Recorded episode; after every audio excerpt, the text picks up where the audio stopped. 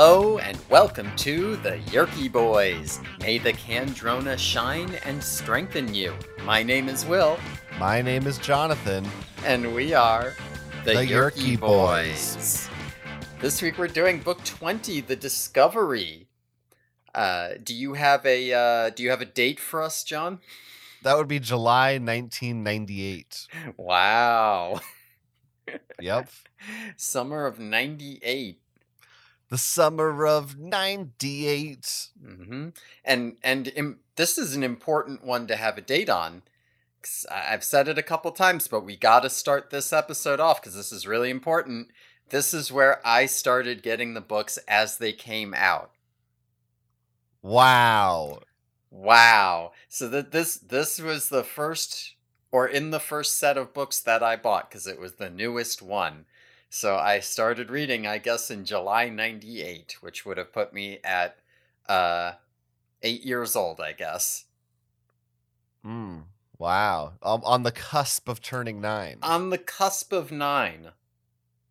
on the cusp of nine. Mhm. God, that's a good title for something. I don't know what, but Or a horrible title for something.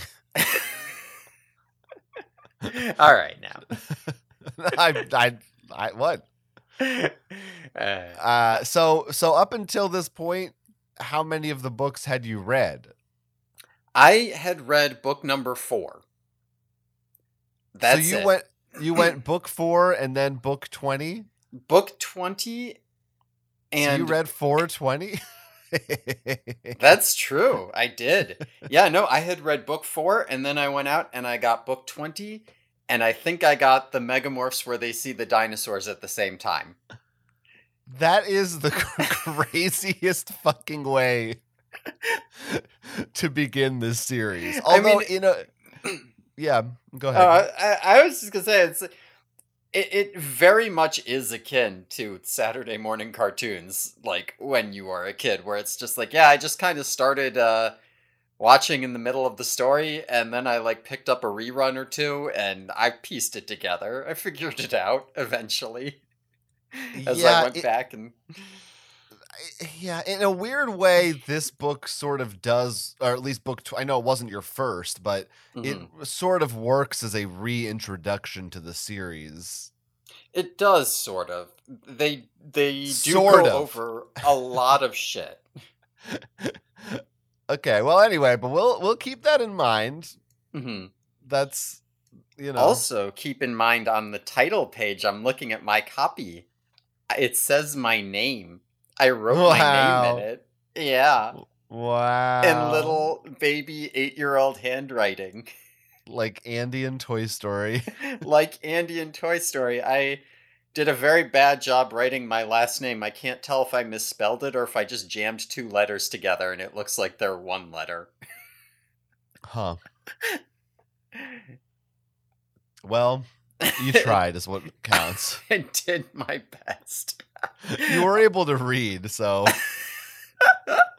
that's good. That's a good sign. part. I'll send you a picture of that, but Okay, okay, please do. Maybe we'll post it on our th- on our X account. you'll have to censor my name so I don't dox myself. Oh right. Well, oh, uh, it's legible, I guess. It is legible, yes. Oh, okay. So, I mean, this book, it's the 20th book that I've read. Well, okay, that's not true. I, I don't remember the order I read them in as a kid. I Yeah.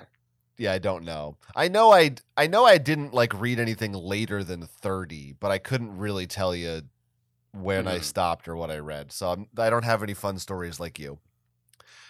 But uh, it does feel a little momentous that this like book 20. I know it's not like a I don't know, it feels kind of like a milestone to be mo- we're now in the 20s. Yeah. It's I- exciting. I, feel that. Pretty exciting even though this is our 27th episode, I think, something like that. Yeah. Uh, this book is also a little momentous in that, and I don't know if you knew this going in because you don't look at the covers or anything, um, but this Yeah. is a multi parter. No, I had no idea about that. I see funny. now on the back of the book it says part one of a trilogy. Yes, it does say that on the back, and it was like super hyped up that this was going to be a trilogy. Like, I remember, I don't remember exactly how, but like going into the bookstore, I was like aware that it was starting a trilogy, and yeah, so th- there was clearly, it was promoted like a big deal event thing. I am very curious, and I won't get into specifics yet, but I I really want to know, find out if people can tell us, or I wish there was. We could. I could. I gotta find some old IRC chats or something. I want to know what people's reactions were to this book when it first came Mm. out. I, I want to know what people were thinking because I'll, I'll just say this. So last week we read a book that we both really loved. Mm-hmm. The uh, something with another D, The Departure. Departure. yes, yes. and I didn't really know. I, I, I never at this point I never know what to expect with an Animorphs book. I I the tone, the content, it varies wildly. I just it's always a surprise, and I nothing could have prepared me for this book. This is one of the most unhinged fucking books we have Yeah. encountered. yeah, I mean, reading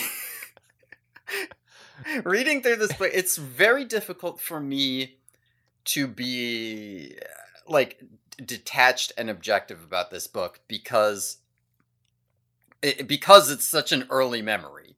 Right, it's like when I owned one or two copies of the books, this was the one I owned, so I read it a bunch of times over and over. So there's a bunch of stuff where I'm I'm trying to figure out how it feels to read it as an adult as opposed to just being like I remember that scene as a kid.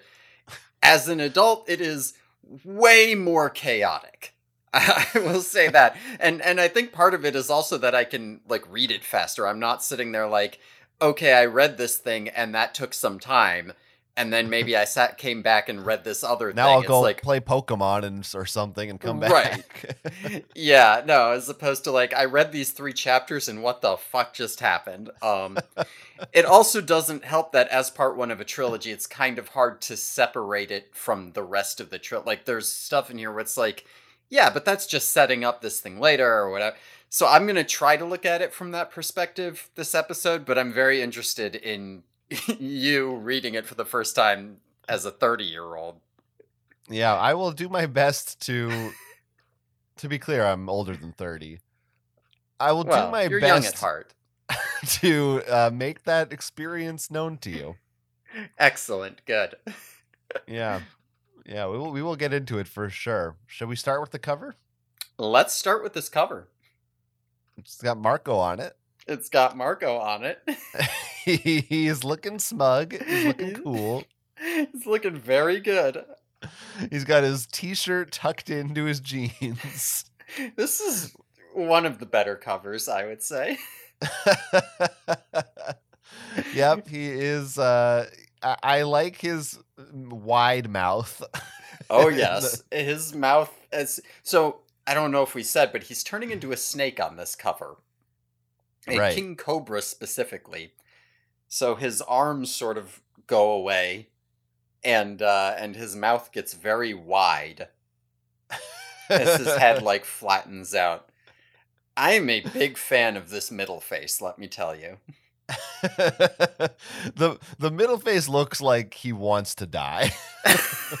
now, I actually have written in my notes here, and I might have been a little loopy when I wrote this. It says, uh, a he he he, a hoo hoo hoo, middle face Marco is the Marco for you. fuck? I might have been operating on not enough sleep at that you- point. did you take some Ambien? Were you about to go on Twitter and post something racist? Dear God. I would never do such a thing. Right. Well, the Ambien makes you do it. Uh yeah, it's pretty good. Also, the that one kind of looks like isn't there a mythical creature that's like a snake with a human torso, kind of like a centaur, but for a snake? like a Naga or something? yeah, yeah, yeah. That's I've seen that in video games. Yeah. I like There the go. background on this one too. I guess they're all kind of the same, but I'm just noticing this one. pretty colors. You can uh, you can uh, judge the color palette. You you were an art Sure. history major. You can tell me whether Right. it looks good or not. Is it Uh, art? that is yes, this is art. Mm. Confirmed. Absolutely. Excellent. Good. Yeah. Now there's a quote on this cover too that's pretty significant. Yeah, this is a very different quote than usual. Actually relates to the content of the book.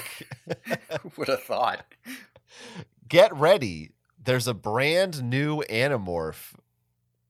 Yeah, I mean, knowing that these were written by Scholastic instead of K. Applegate, it feels like they probably like let out a sigh of relief. They're like, "Oh, good, there's a whole ad campaign about how we're doing uh, this trilogy." And uh, spoilers, there's a brand new Animorph. Uh, so uh, good. I don't have to think of a stupid, quippy, shitty thing that doesn't make sense. Let's just put the ad copy on the Yeah. fucking cover. We'll save the shitty thing that makes no sense for the inside cover. they sure do. but uh, it is it does seem like to me like a sign of the Animorphs popularity at this point because you can't hype up a book like that. No one's going to be excited about a new Animorph unless they already like the Animorphs. Right. So there, you, you, you definitely it, it does seem a little wild to me that this series is because these books come out so fast. hmm It's only been out for a couple years at this point. Yeah. Which I guess is plenty of time for something to become a, a craze amongst kids, but I don't know, it feels maybe I'm just old. I think we're just old now. I think for kids that's an eternity. I what you are telling me though is that I was not into Animorphs before it was cool. I got on the Animorphs bandwagon after it was already cool and people liked it. yeah, that's what I'm telling you. It fits my musical tastes of whatever's on the radio played at a reasonable volume. yeah, I'm. I can't remember, but I'm. Pr- I'm pretty sure I liked it before it was cool. Okay, okay. Yeah, That's yeah. See, I mean you're a cooler guy than me, I guess. yeah. so the inside cover. yes. Well, I love the the inside artwork. It's very good. Marco hears a snake under the bed, and we see some Hork-Bajir feet. They look kind of just like dinosaur feet. Yeah, yeah. They got the spikes coming out the back. Oh yeah, they do actually. I sort sort of missed. Yeah, that. Oh, those yeah. I missed weird. that too. Yeah, they don't. What I the thought hell? the spikes go down or something. I Yeah, don't know. they're know. like Swords just sticking out. What the? That- that is that looks like Wolverine's claws coming out of the back of their foot. a very odd interpretation. uh, yeah, I don't know. What are you gonna do? And there's a baseball and a baseball mitt because I feel like that's they had those assets from Marco's bookshelf or something. Like that's that's just every boy's room needs to have a baseball in it. Yeah. also, kind of, is it weird that it's a hardwood floor for a child's bedroom, or is that not weird? That is a little weird. Like you would think you would put some kind of carpet over it. Like I mean, I it's not like I didn't have a hardwood floor in my bedroom, but also I had a big rug that covered 80% of it. So yeah, I don't know, strange. Like it's like very shiny and reflective. Like someone's coming in there and waxing this kid's floor. Yeah, I guess they needs to be like that for the snake. Now, so would you like to say this quote? Well, this is no snake in the grass. Or And that's snake it, in the grass? That's the whole quote. what is that? Is is this the worst one? I know we've had bad ones. That's what we should do. We should be going through these and because I want to say yes, but I feel like I would say yes to half of them. yeah. This is no snake in the grass. Like it's just no it's it's so hor it's horrible. It's really bad. I don't even Like- want to get into why it's bad. It's too, it would take too much time. Yeah, I mean, they just like what's a phrase that contains snake? Uh, snake in the grass. Okay, make it pop. Oh, this is no snake. Okay, good enough. Like what's the what's the rest of that sentence? It is a snake in a house. like what does that mean? It. This does feel like it was pieced together by like chat AI? Yeah. like AI, but not modern AI, which is much better than this. yeah. Yep. Well, anyway, Yeah, not uh not good. but the picture is great. I yeah, picture is quite good.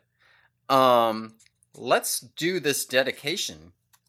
Oh wow. Okay. Uh-huh. Oh wow. Oh oh man. So in addition to the regular dedication, it's also for Grassy Creek Elementary School.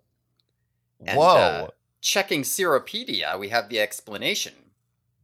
They say in December of 1997, the Scholastic website hosted a week long chat with K.A. Applegate. Every day for a week, she would come onto the message board they had set up and answer questions from her readers. One of those readers, a boy named Justin Mullins, asked if he could have his name written into a book. K.A. agreed, but said that she'd only do it for him since he asked first. That's going to be in this book. Likewise, a class from Grassy Creek Elementary School asked if they could perhaps get a dedication, and again, K.A. agreed.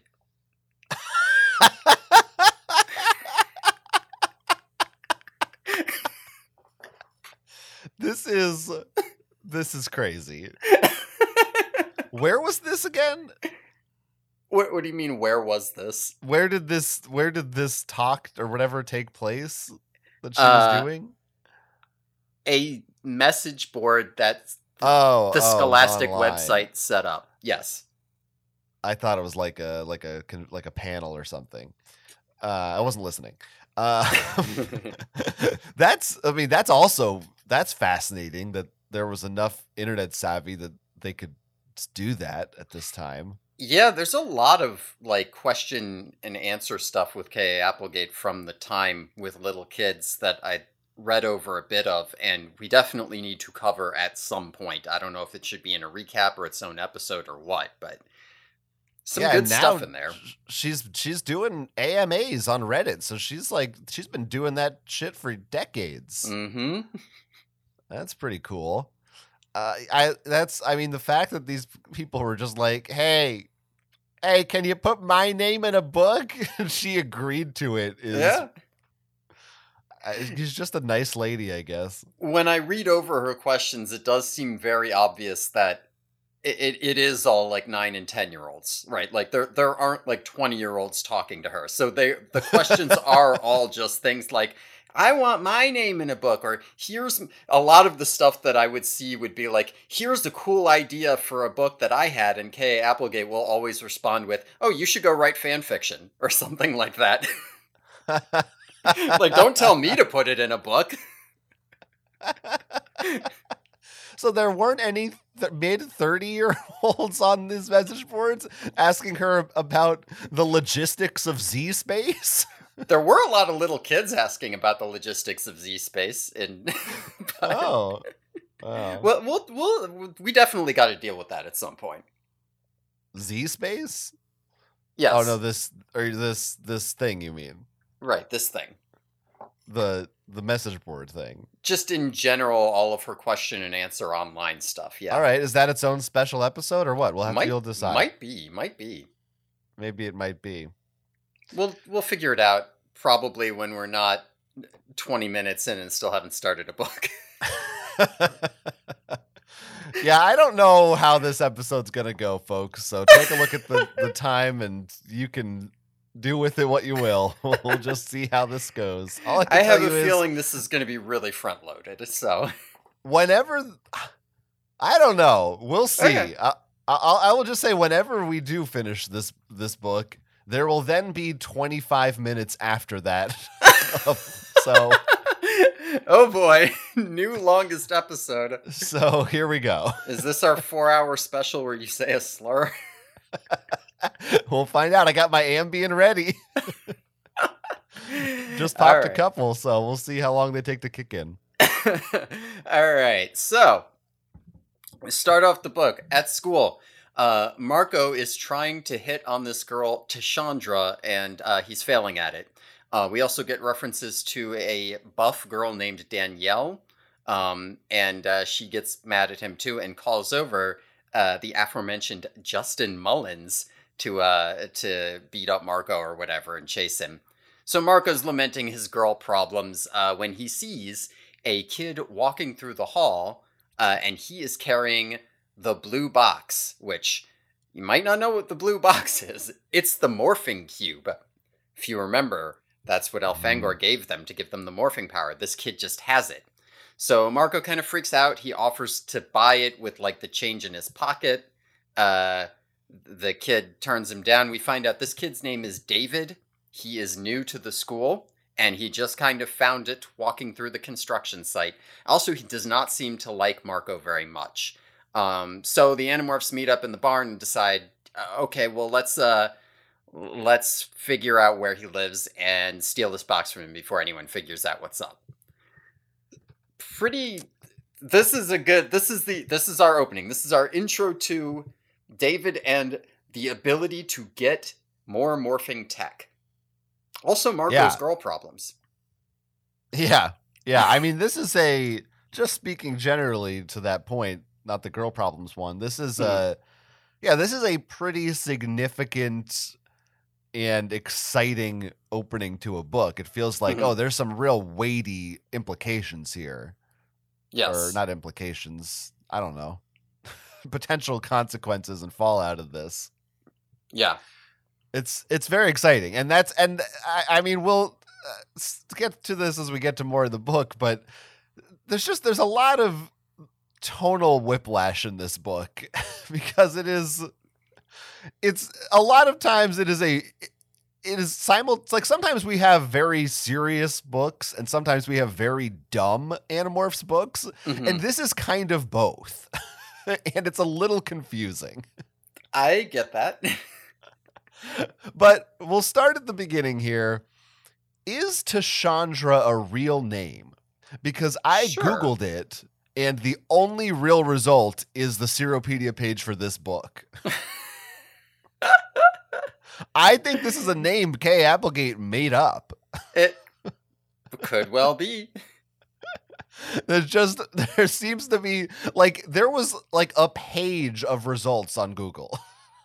Do you understand how hard that is in our modern age? That is It's- pretty crazy. like this is this is not a name that's out there in the general public. Joe I don't know. something and his daughter Tashandra something. There's something going on with her and names. It's weird. And also on the subject of names, you just made me realize I didn't even think of it before, hmm but fucking Justin Mullins. Yeah. So it's it's okay to dox this guy? No one else's last name is allowed? but Justin Mullins, Marco's like, fuck him. Fuck him. He chased Marco through the halls. Let the Yeerks get him. Justin Mullen might as well fucking swat this guy while he's streaming, you know? He's just Yeah, Marco's a little problematic here. it is. I do wonder if Kay Applegate thought about that for a second, or if she's just like, yeah, this No. fucking kid asked. No way. She, yeah. She'd fly by the seat of her pants here. and be careful. That could be the quote on the inside cover of a Oh, fly God. book. Oh, no. Marco is uh he is pretty sly in this opening. Oh, yeah. I mean, I I ship Marco and Tashandra, honestly. I think they have chemistry. Okay, I'm more of a Marco and Danielle person, but I get it. I ship Marco and everyone. He deserves Maybe. Marco and Justin. I need a harem anime with Marco as the protagonist. yeah. Yeah, yeah. It's pretty it's just animorphs, but it's just that all the other animorphs are in love with him. Yeah. yeah. Bisexual icon Marco. yeah, um now he does at times he sounds a little close to joining an incel forum. Yes, there are two different instances here where he refers to women as females, which is kind of a red flag. which is definitely something that you know different times in the 90s that was just kind of funny it doesn't i don't it did not have the baggage it has now i don't think Maybe it did and we were just kids. I don't well know. i i don't know i feel like worst case scenario it, i I think i feel like it was more associated with being a nerd because it's like Mm. very clinical and like you're using the latin name for you're like oh a canine and the females yeah. as a as now it's it's something else but yeah. I, we've sort of realized how bad nerds are. Like I think before it was this idea of like nerds are kind of lame, but like you know, they're they're honestly mostly harmless or like they're the ones getting picked on and it's like no no, nerds suck and they're awful and they're bad and there's a reason they get picked on and uh and and we should bully kids more. I'm very pro bullying, especially nerds. I say this as a nerd myself. yeah. Yeah, I didn't get bullied that much, which is probably why I'm so fucking bad. God, I needed it. Uh, he, yeah, Marco. So talking about this, uh, the blue box, also the cube. Yeah. I don't. I thought this was a bit weird. It's on the subject of things that maybe are different in the '90s. He's explaining the morphing technology and how they got it from this technology. He says it wasn't something we were born with. We're not freaks. like if you're born if we were born with it we'd be freaks but it's not like that we it's just something we have we got it we got that it is a little weird you know that because he actually says like we're not freaks we're not the x-men this this almost seems antithetical to like the point of x-men to be like oh yeah the x-men they're they're mutant freaks they're weirdo marco like, do you even read the, the comics he, he identifies with all the human senators and shit yeah, he loves oh, Sentinels. Man. I love Sentinels. I bet uh, you do. Uh, I should say we find out that the blue morphing box is called the Escafil device because uh, that oh, way when yeah. I use the proper name, we won't uh, be confused. We, we we don't learn that yet, though, do we? Uh, in the barn where they're uh, talking about what to do, they say. Oh, it. okay. Oh, you did. Sorry, I didn't know we. I didn't realize we got that far. Yeah, yeah, I just covered all that stuff. I figured we'll have. We're getting into it. We're figuring out what we're doing this book. So. Yeah, the Escafil device. That's uh, it's a good name, and and now we know it's a little bit of lore because it was invented by Escafil. Yes. Is that his whole name? Do you think? Uh, I believe it was a woman, if I'm not mistaken. And oh, did I, they say that? Not in this book. Okay. Uh, we will find out a little bit more about Escafil's creator, the Escafil I device. Don't... Escafil. We'll find out a little bit more very soon, and then we won't hear about it again. cool. There's more That's lore. I like it. I I guess I was just assuming because I think we've maybe only seen one female Andalite, which is Ax's mom, one time. Oh yeah, I was gonna say, have we? yeah, that's and I don't. I'm not sh- uh, sure if she actually appeared or if she was just mentioned. Yeah, I don't remember either if she actually made it to the call. Yeah, but uh doesn't seem like there certainly weren't any female Andalite soldiers. So no, that that is like a thing in Andalite society. So they're called a prince, not a princess. Am I right? That's right. Those female Andalites yeah, it's uh, it's Alloran and Elfangor, not Alloran and Escafil. I don't know. You know what? Have you ever noticed how mad women get when you leave the seat to the cu- toilet cube up? this is a stand up on the Andalite homeworld. That's uh, Jerry for Seinfeld Escarouth. yeah, yeah. Great, good, good job making that an Andalite name. I did it. Um. So the Escafil device, I did when when uh, Marco first sees it. Uh, he's like, "Hey, David, what's that blue thing?" And I, I wonder if he was like, "What's that hmm. blue thing doing here?" That's the theme song for this book. yeah. oh, just boy. Google it, everybody. Just Google it. Oh boy, we need to be on track. no, this is all. This is all in my notes. This is important stuff. Okay, good, good, good. Well, let me. Let, I want to talk about this cube. Yeah. I so I don't remember if it was was it explicitly stated in the first book to have been destroyed. No, but they did blast the area to bits with from like their bug fighters. I guess I don't remember them ever being like, "Oh, that morphing device must be blown up." No, I don't think they ever thought about that again. They're just like they blew up the area and we never went back. And I guess no Yeerks or anyone else ever searched this wreckage. They just didn't find it. it just ended up. How? How did Yeah. they not find it? So I, I mean, I'm reading this, and again, not, this is another one of those things that is never made explicit. But like, I, I see. Oh, it should have been destroyed. It should have been found, but nope. It just happened to turn up. Now it was fine. Everything's cool. It was a freak accident. It's Ellimist shit. Anytime that there's some like weird Deus Ex Machina doesn't make sense, th- the book just has an out for you on that. The Ellimist did it. Literally, a wizard did it. All right. I mean, I, I I guess I can accept that. I guess I have to. Yeah. It's one of the only ways. There is some meat to that theory, although it's a little more complicated than the Ellimist. Maybe we'll. Uh, I'll keep that in mind, actually, for later. Okay. Keep that meat in mind. I will keep that meat in mind. Keep your mind over meat. Yeah. Now, uh, I still have more to say about Marco in school. The like ten lines about that than I do about this blue box. Right. Sure. Uh, yeah, I, I mean, you gotta, and I like uh, when Marco's scanning the hallways, uh, and he says because he's looking around, because when he he sees David with the box, and he's like, "I was hoping to find someone with some sense, like uh, like Jake or Cassie, not Rachel. Would not have Yeah. called Rachel over to help with this. yeah, that I just hit my microphone. Sorry, but that is funny.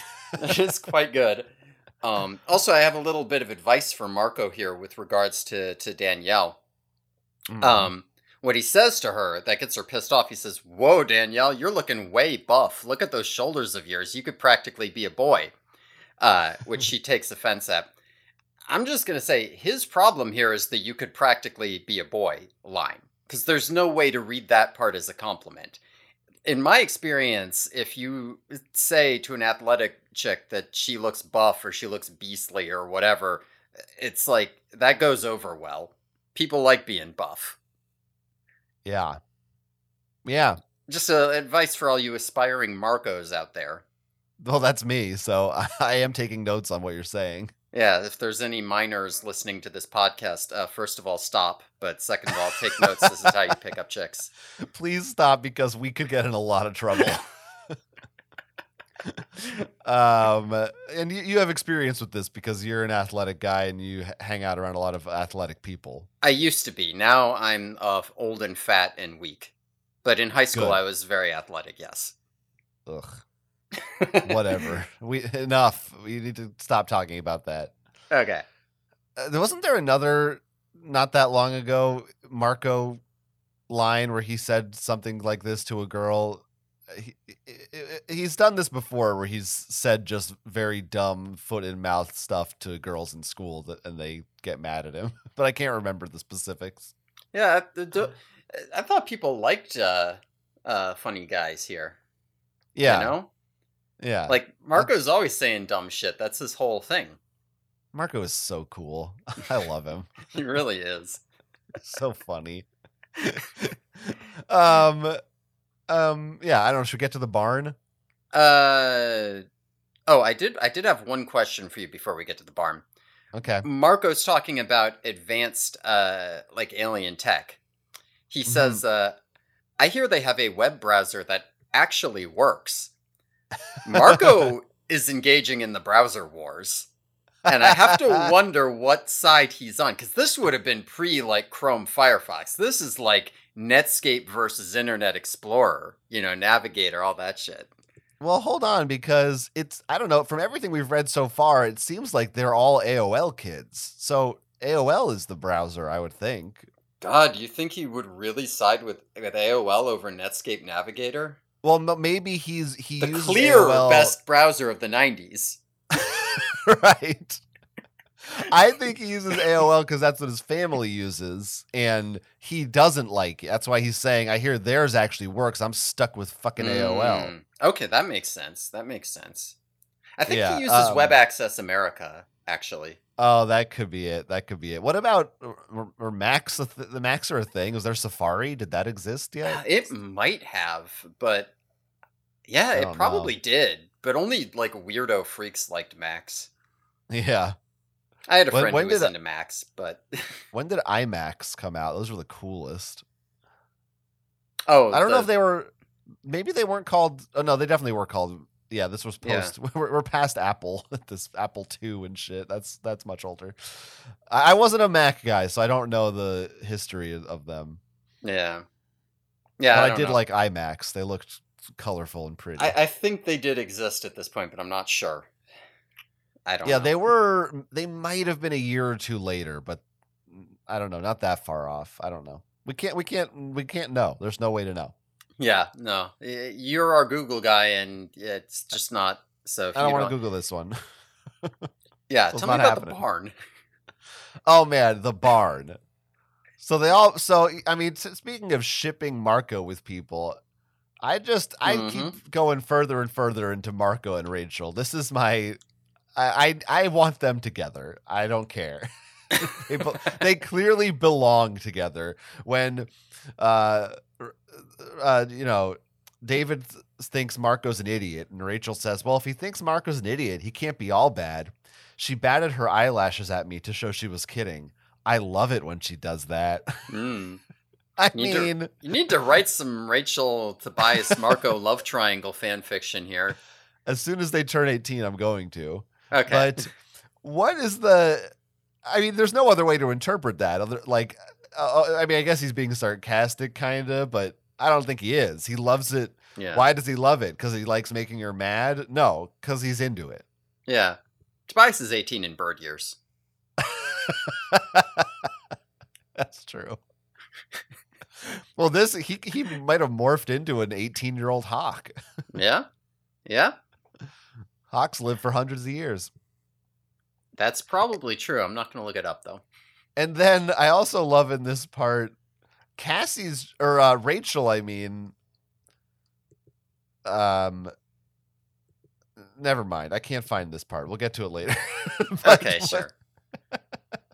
This is a good podcast.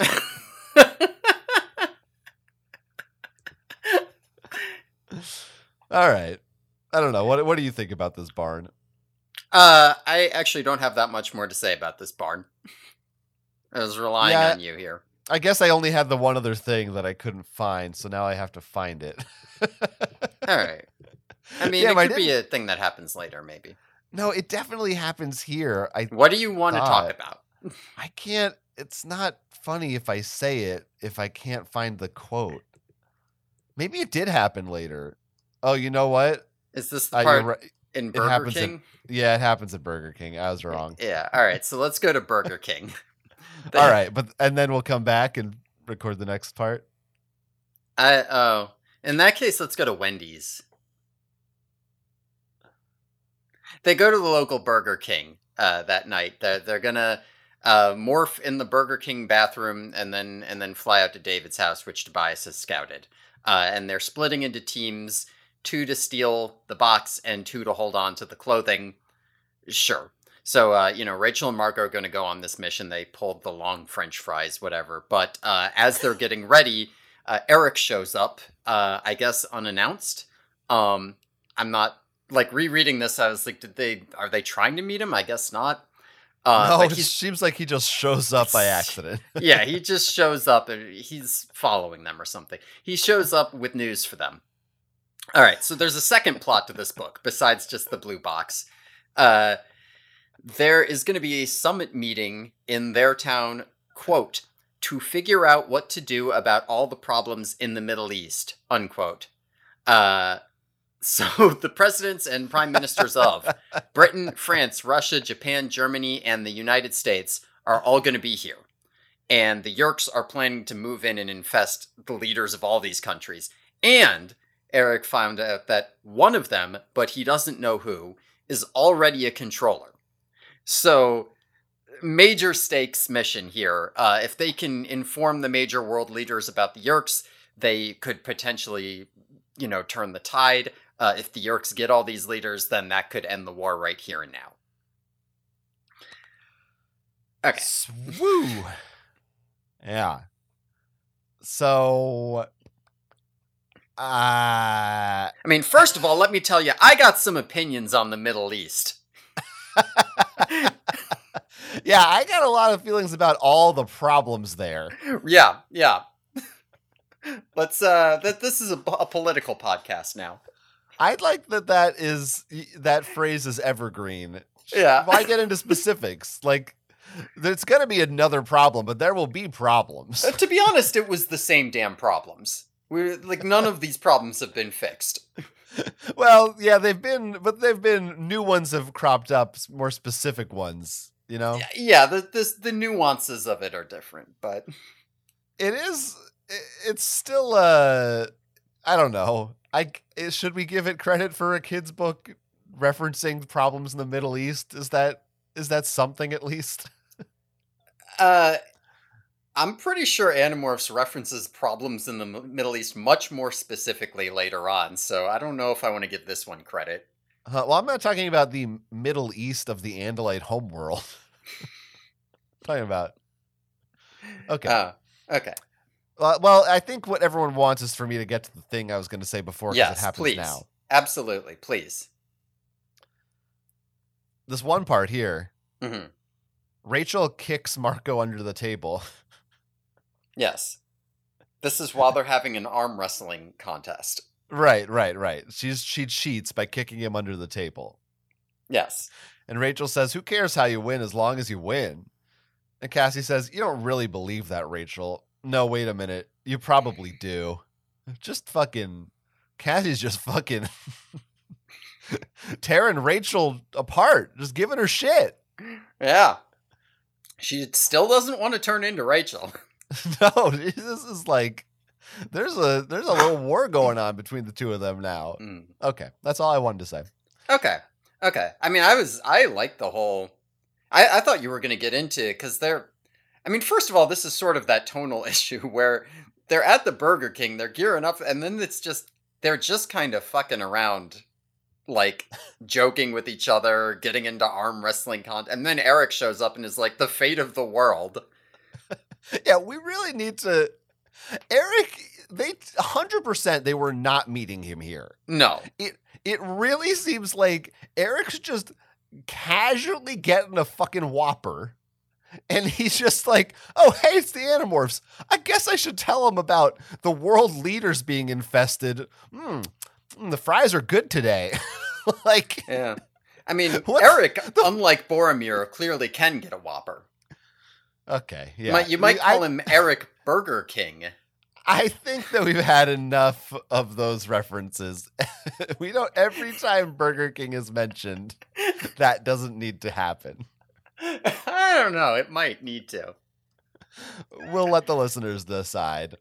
But I I, I, I, I what was what was Eric gonna was he gonna tell them? Or was he just he just figured this out that she are all like, oh yeah, that's gonna happen, huh? Hmm, oh well, well, we're nonviolent, so I guess we'll just see how it plays out. Yeah, I mean, like, was he following them to get here, or did uh, I don't?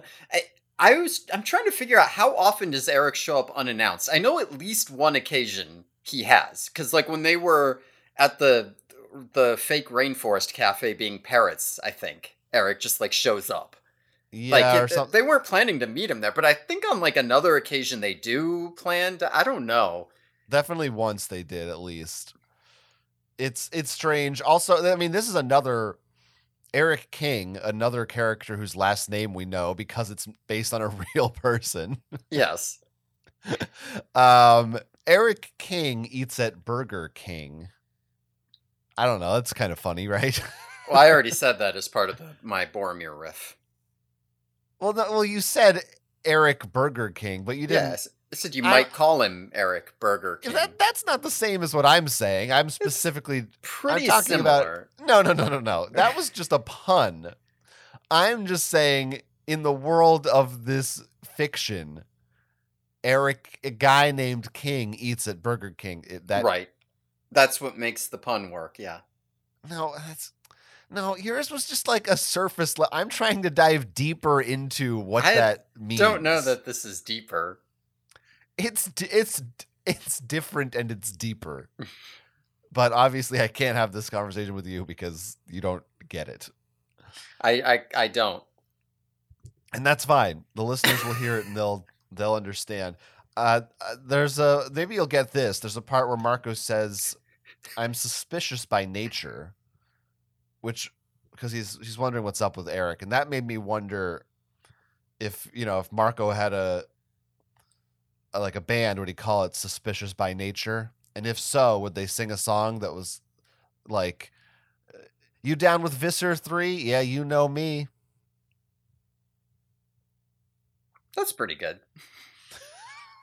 On an actual note, there, there's a point uh, somewhere around here, or maybe it's later, where where Marco says that he is like suspicious of Cassie now too, because he's like, yeah, she came back, but she did leave. She's got too many morals and crap. I don't know what to think about her right now. Which is K.A. Applegate's way of sweeping that under the rug. Like, yeah, yeah, yeah, it happened. We're thinking about it, but whatever. Yeah. It's not the focus. Just don't worry about it. Yeah. Cassie uh, barely says anything in this book. Yeah, Like- she's not really that here for most of this. There's a couple Cassie moments, but yeah, one in particular I, I will talk about, but yeah. actually, actually two, two in particular I want to talk about. Maybe relating to Marco too, but uh, Sure is a lot left on the agenda. There's a listen. I'm telling you, we're fuck, we're fucked. This is a three hour episode. I'm sorry. This uh, so this summit meeting. Yes. This also, by the way, uh, not to uh, I, be repetitive, and I only have one dumb thought in my brain, but this would also make a great board game. this uh, the uh, the concept like a social Mm. deduction game, like Mafia or the Resistance, where every like some people two are. thoughts. Usually this is a video game. Okay, you're you. right. You're right. It's not. but yeah, I right. go, continue. I like where this is going. Yeah, where some some people are everyone's or not everyone. Some people are world leaders and some Mhm. people are animorphs, and you've got to figure out oh which how many of the world leaders are controllers or who can I and can't I trust, and it's kind of like oh the or this is like the game Two Rooms and a Boom, which probably no one listening to this has ever heard of, but I have. It's like the, the the person with the Yeerk has to secretly meet up with with one of the world leaders, but you know what I mean. There's there's a lot Yeah. of I, I probably this is a terrible. I'm doing a terrible job at trying to pitch this board game. This doesn't make sense what I'm saying, but if you are familiar with social deduction board games, I think you'll see where I'm going with this. Yeah, I, I- don't think that anyone is particularly interested unless they are familiar, but it's a good idea.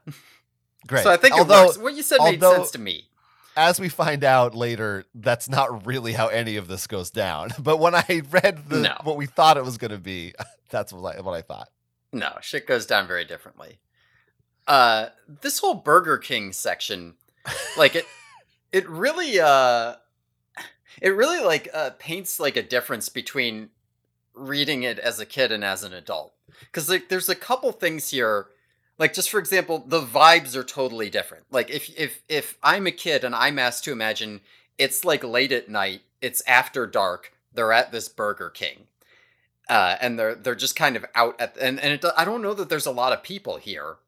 Um, Hmm. I feel like as a kid, I'm just like, yeah, Burger King. I, I imagine it like this bustling place in the middle of the day, and it doesn't really have the same vibes now as a sad loser adult, where it's like Burger King at uh, 9:30 p.m. right before it closes and nobody's there. I know what that's like. I'm in that space all the time. I get the vibes. well, this was the 90s, so I do feel like a fast food restaurant in the 90s had a Hmm.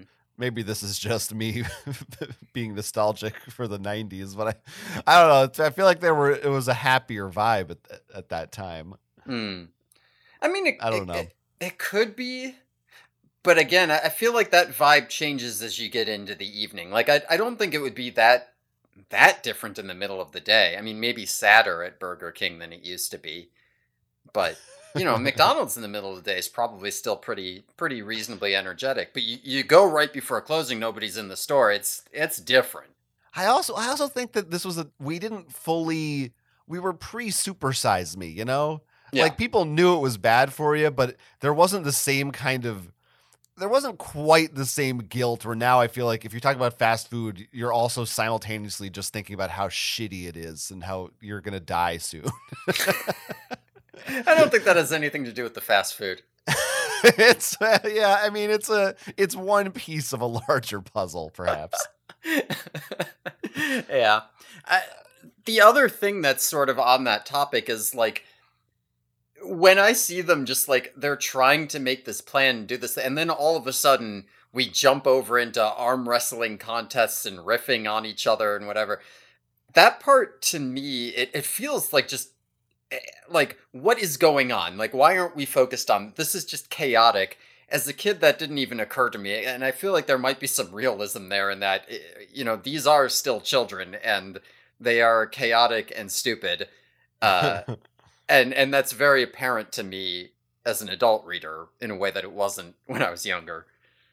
Yeah, there were a few times in this book, and this may have been one of those scenes where I I had to like rewind and reread a page to be like, wait a minute, how, wait, w- wait, how did they get here again? when did they t- change from arm wrestling to their birds? Wait, hold on.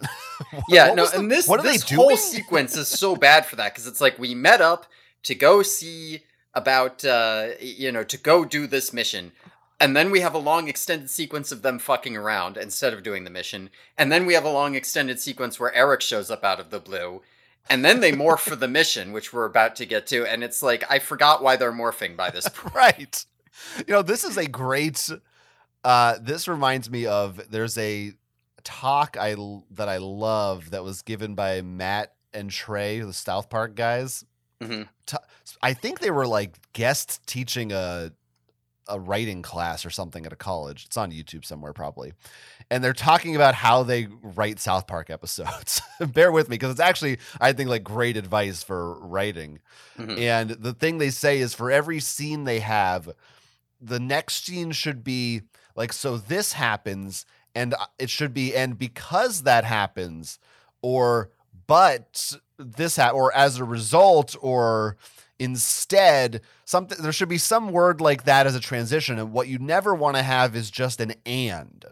Yeah. There should always be like something leading from one scene to the next to give it a sense of coherence and like that makes the story flow. And I do feel like this is a great example of just and they go to Burger King and Eric shows up and it's like what it there's no logic to it. There's no story logic. It's just things just happen.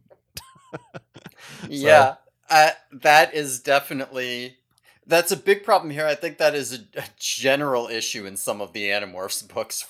Uh, it might be a distinguishing factor between some of the worse and better books too. Yeah. I can see that. I can see that.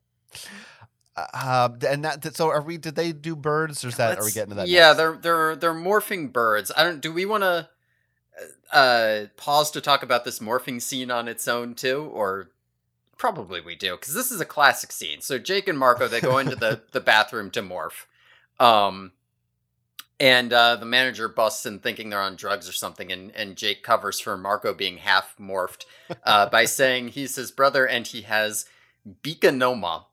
Uh, which Marco informs him in thought speech, uh, so that Jake can tell. Jake does not tell the manager this. Marco informs him that it's especially tragic because it only afflicts really smart, really cute people. yeah. Really good. Really funny.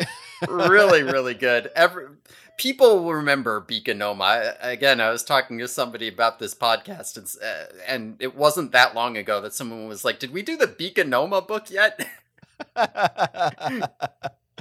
yeah, no, Beakonoma is great. Uh, I mean, that whole scene, also the when he says, "Your face is just fine." The doctor says someday you may be normal again. Maybe it's problematic. I don't know, but it's funny. Uh, and uh, we also have a, a another part here where, as he's morphing, his fingers slip out of his skin and become bone. Yeah, just like his finger bones grow before the rest of his fingers do. I don't. I'm kind of having trouble picturing this, but it sounds horrifying. Whatever it is. Yeah, it sounds like Kay Applegate saw a bird skeleton and was like, I got a great idea for some body horror. I got a great idea on how to give some kids new nightmares. yeah. Um. Yeah. I I guess yeah. this was one of my first morph scenes ever. Yeah, you had no idea what was coming for you. yeah, it's good. I'll also I say this. This is one of the uh I also but this is also confusing to me because this is like look, I guess, I guess morphing we understand it's unpredictable and weird, but they Mhm. have morphed birds dozens of times. Uh, Like I don't know. This has never happened.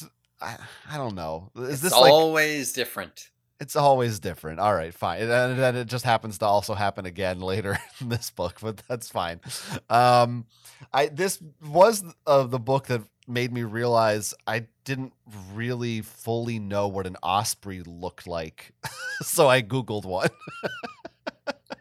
I don't have an exact image in my head. I'm just imagining a like kind of a raptor. yeah, it really just looks like a hawk. Yeah. It's- I didn't. I don't know what I was picturing. I just. I didn't really. I didn't really think it was just a hawk, but yeah, it is. I, I don't know what I had in my head. I thought ospreys. I don't know. The name sounds so much nicer. It's an osprey. It sounds cute. Yeah. They make those nice bags. But now I know. I was. I was just like, oh yeah, what the fuck is an osprey anyway? Go to school, kids. um, all right. Now, then uh, where do they go? Well, I was just reminded of this uh, scene. This is not the first time we've had the two boys walk into the same bathroom together in an Animorphs Mhm. book. Uh-huh. and uh, given that the manager thinks they're doing drugs in there, I uh, I'm reminded of that old Onion sketch, which I looked for again, and it looks like the Onion took it down because they maybe they thought it was problematic, so I had to find a re-upload. I don't know if you remember the maybe they're smoking, maybe they're gay uh, fake PSA ad. oh, The one Well- that was like it's supposed to get kids to not want to smoke because it looks gay. yeah, I do. I remember that. Yeah. It's really good. yeah, that, that- yeah. That's how they get kids to stop smoking because they'd rather they, they, they Yeah. don't want to look gay. It's the only way to stop them. Yeah, it doesn't work anymore because now the kids are into being gay. Yeah, yeah, right. Now now it would be you don't want to seem like a cis normative whatever. All these fucking zoomers are so goddamn woke these days. Hold on. I'll, let me first to keep the podcast more evergreen. Uh-huh. Fucking Gen Alpha. Is that what they're called? The next one doesn't matter. We'll Yeah. be dead before they matter. they're not gonna make it. they are fucked. Um. Okay. Yeah, Yeah. uh, it's also not the first. Uh. You know. This is a new. It's not really new, but it's now established as a running gag of someone. Someone coming in and being like, "Oh, "What's going on in here?" Uh, nothing. I'm just uh holding a horse's head for it's some reason. just a blue horse, a blue horse with beakonoma. This is just a. It's my uh, Halloween costume. What do you think? God, I'm waiting for like Cassie to say some shit like that to her parents. Yeah. Uh, my my Yeah. bare feet. Rachel had bare feet in book twelve, and like my new boots. right, right. All right. That was a good one. Well, they fly out to they fly out to David's house to steal this box. I don't know if you remember. That's what they were doing. Yeah, they had I to do. get the blue box from David's house. Uh, so they fly out there to get it, but um, it turns out it's just a giant disaster. Like Rachel can't get in because she's too big as an ego, as an ego, as an eagle. And uh, Mm. Marco's like showboating around and uh, flies in the window before Tobias and like knocks it closed. And Tobias hits his head on the window uh, and and th- thinks he's in a game of Clue. Uh, Marco gets attacked by David's cat. Uh, and then like Rachel smashes through the window to get in, at which point David shows up with a BB gun and chases them off. So they don't get the box. They sh- they show up and they just completely fuck the whole thing up.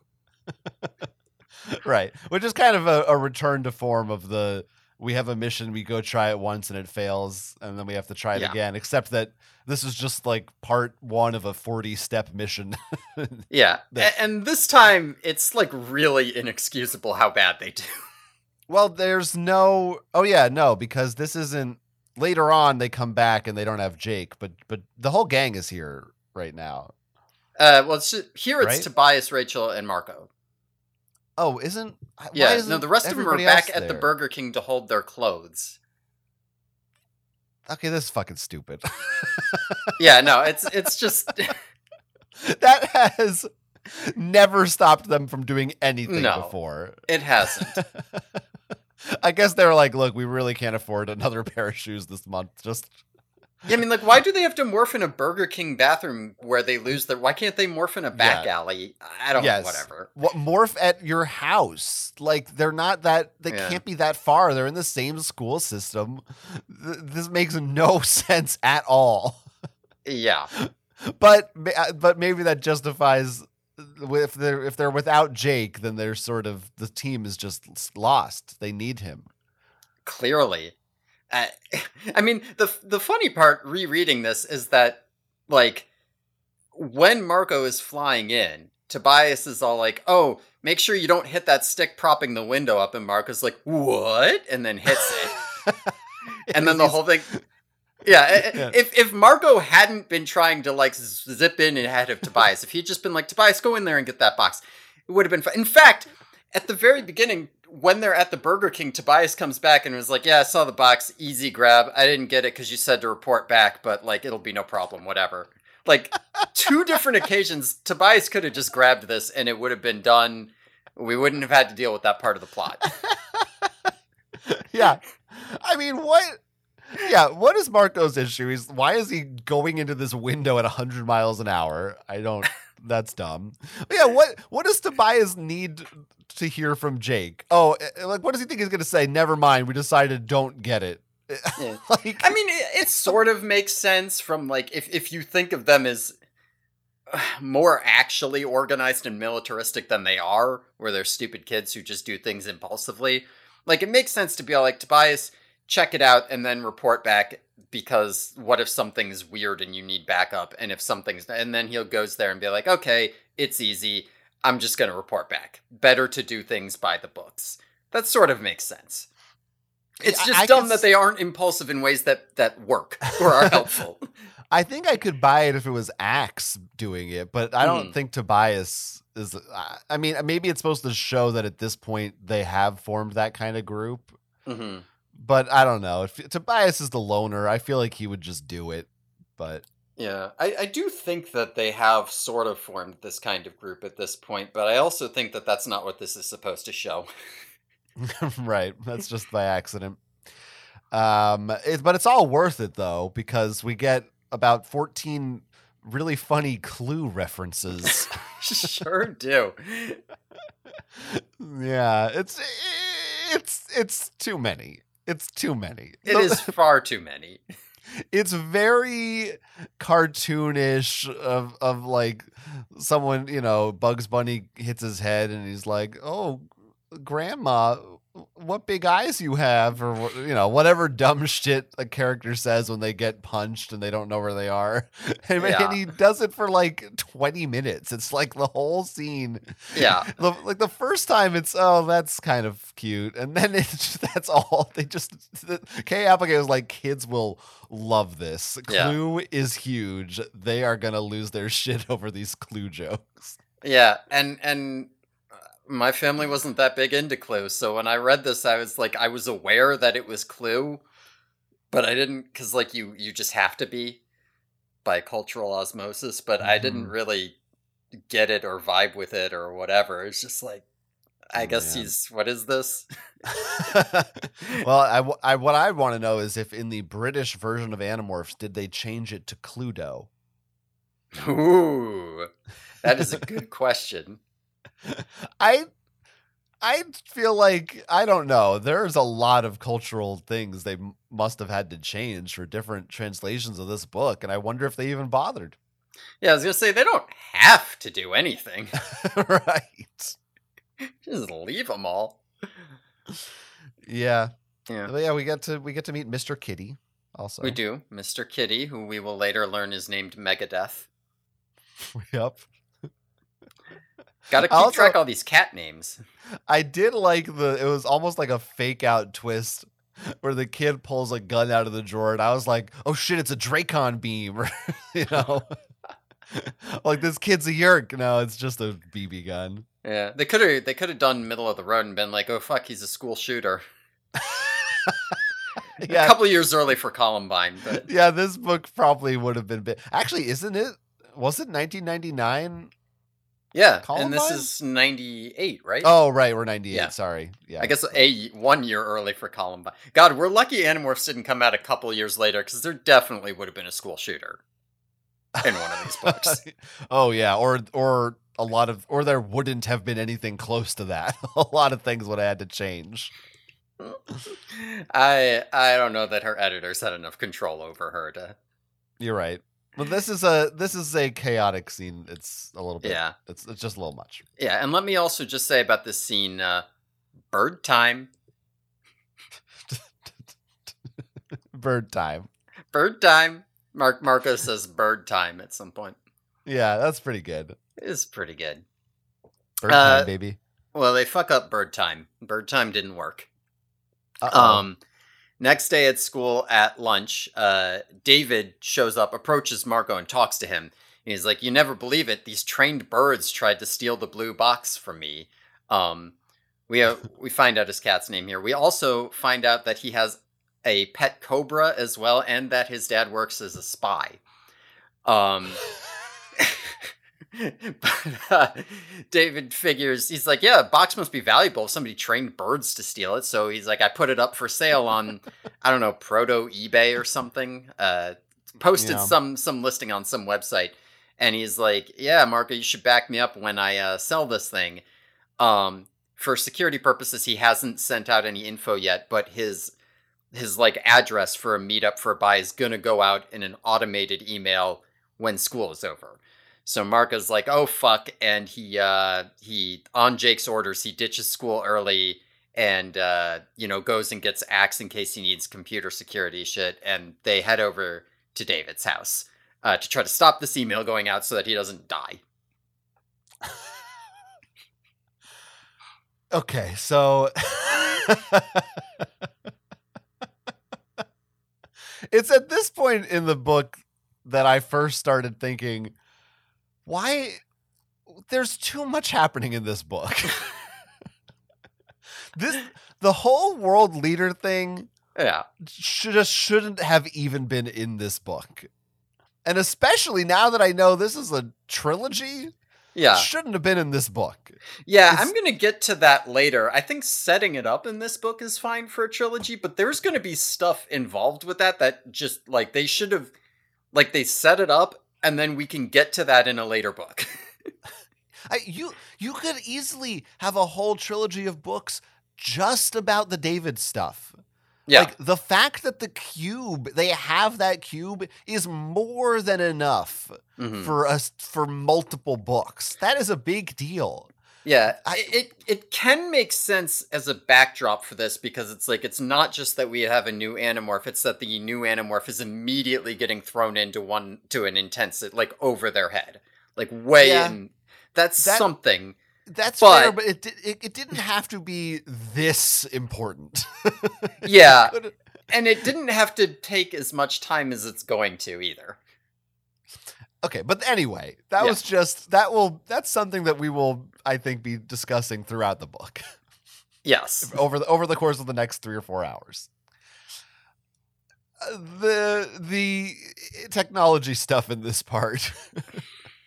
so he scheduled an email. I guess you could do that at this time. I'm sure it was possible, but it Yeah. wasn't like I don't know. I don't think it was as pervasive a feature as it is. n- I feel like even now, maybe it's just because maybe I this feel is like more that's common. always been an email thing because it's a very like business.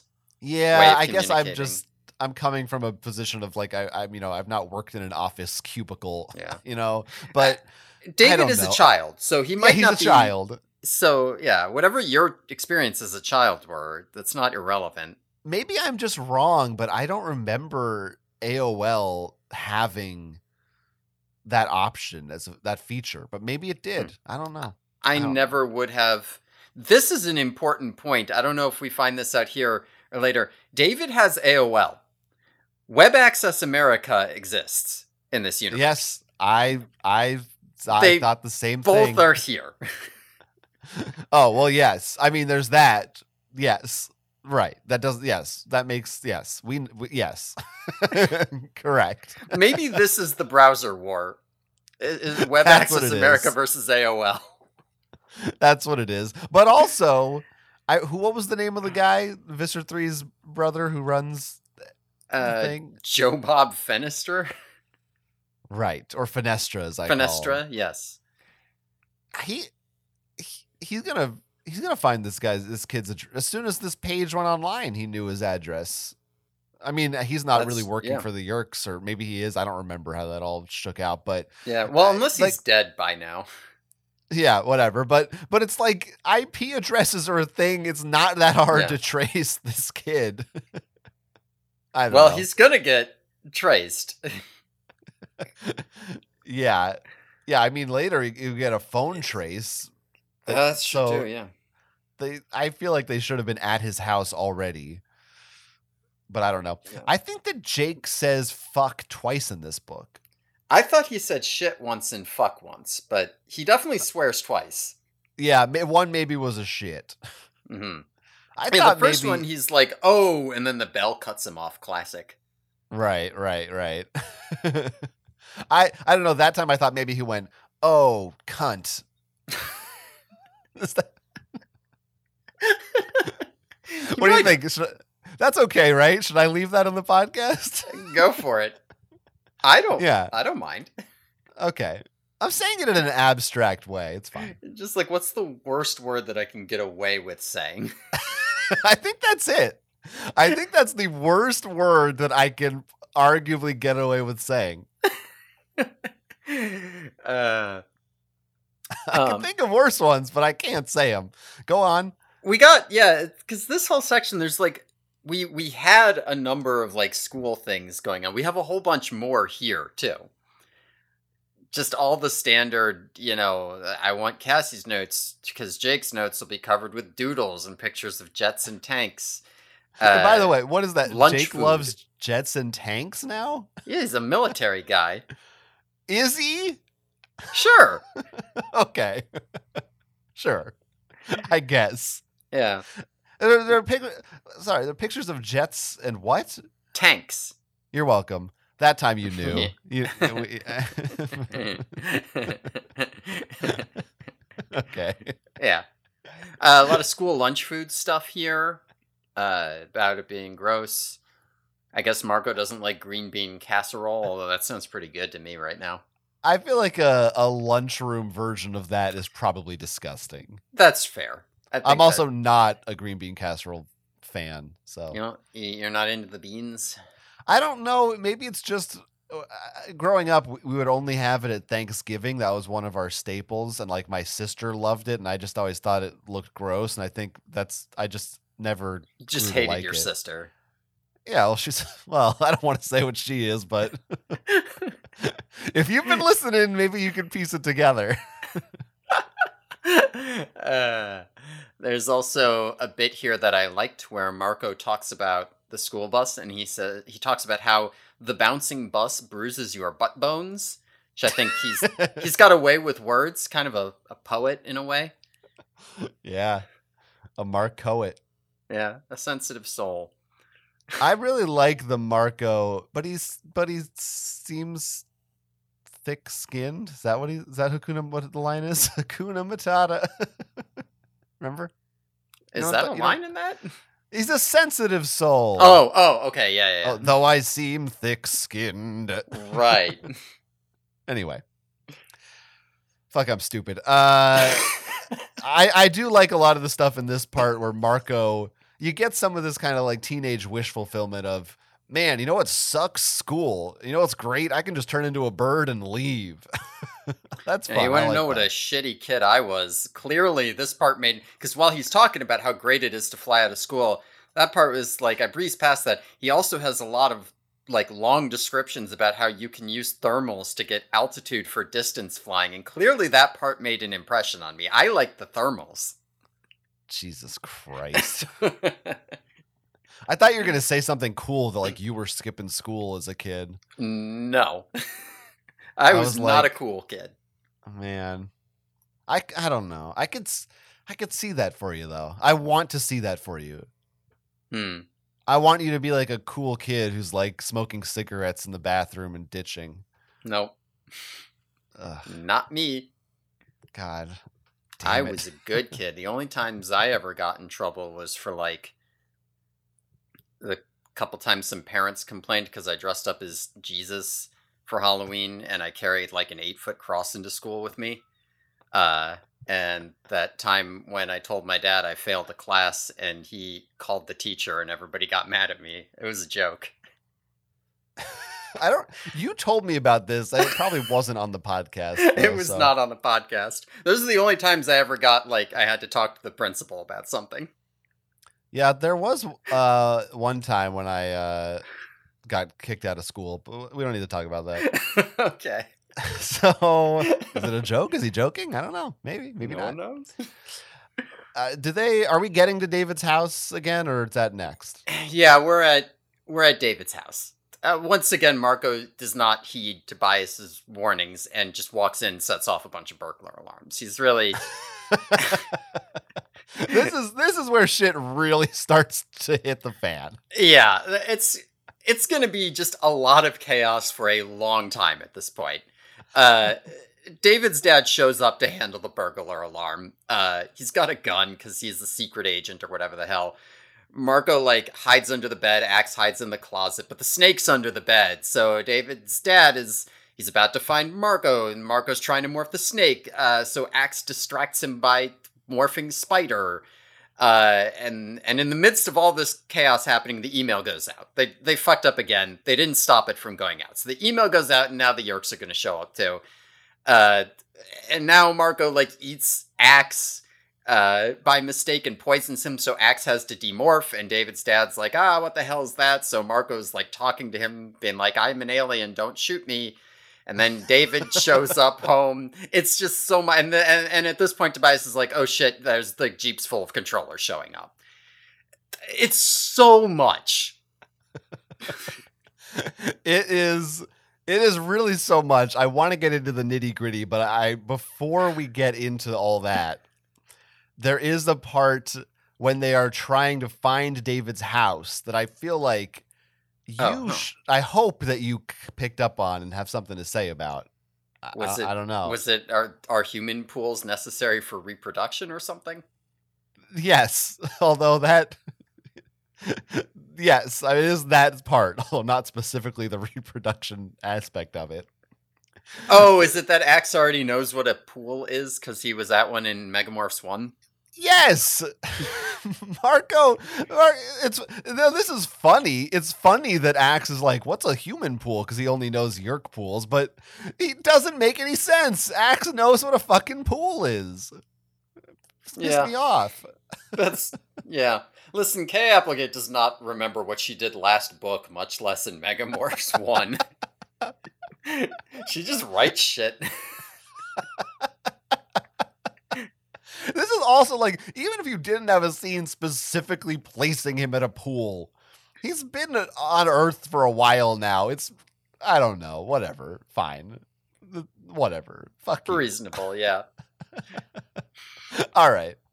And then also, so they get when they first get inside, their plan is to just turn off the computer. Marco's like, "Oh, I'm an idiot. We don't have to like hack it. I'll just unplug the computer and then the email won't go out." Not how email works. if this email is scheduled, it's gonna go out. It's he's not unplugging the server's not in David's room. are we I mean, are they just stupid or are we does Kay Applegate in the 90s think this is how things work? Yeah, I don't know. They're just dumb, I guess. But they brought Ax anyway, so so there, you know, there is this idea given to Uh, Like, oh, well, maybe we could make it look like it went out so David loses interest or something. But also, Yeah, why don't they just steal? I mean, they're here. They can steal the box, maybe, unless he's got it on his person. I don't know. That's yeah. Oh, yeah. I don't remember because later it. I think it's in his backpack, so maybe he does Mm. have it He might, yeah. because they don't even mention that. They're just worried about the email, Yeah. which is fair, I guess. What, what do you think about? It seems like again they're on a mission without Jake. hmm Uh, What do you think is the uh, the order of succession here? Because it sort of feels to me like Marco kind of becomes the leader, but maybe that's just because he's narrating, and so that's who got the job. yeah, that is a tough one. Uh, it, it does feel like it's usually whoever's narrating, although I, I, I think Kay Applegate tries to do some stuff with that later that I don't know quite hits for me uh, in Hmm. later books. But we'll see. yeah, yeah. I don't know who like the obvious. I I guess Rachel would probably be the second in command. Yeah, they want it to be Ax, but he's too much of like a little fucking Ax is going to be the last person to take command. yeah. Cassie's going to be the second to last person.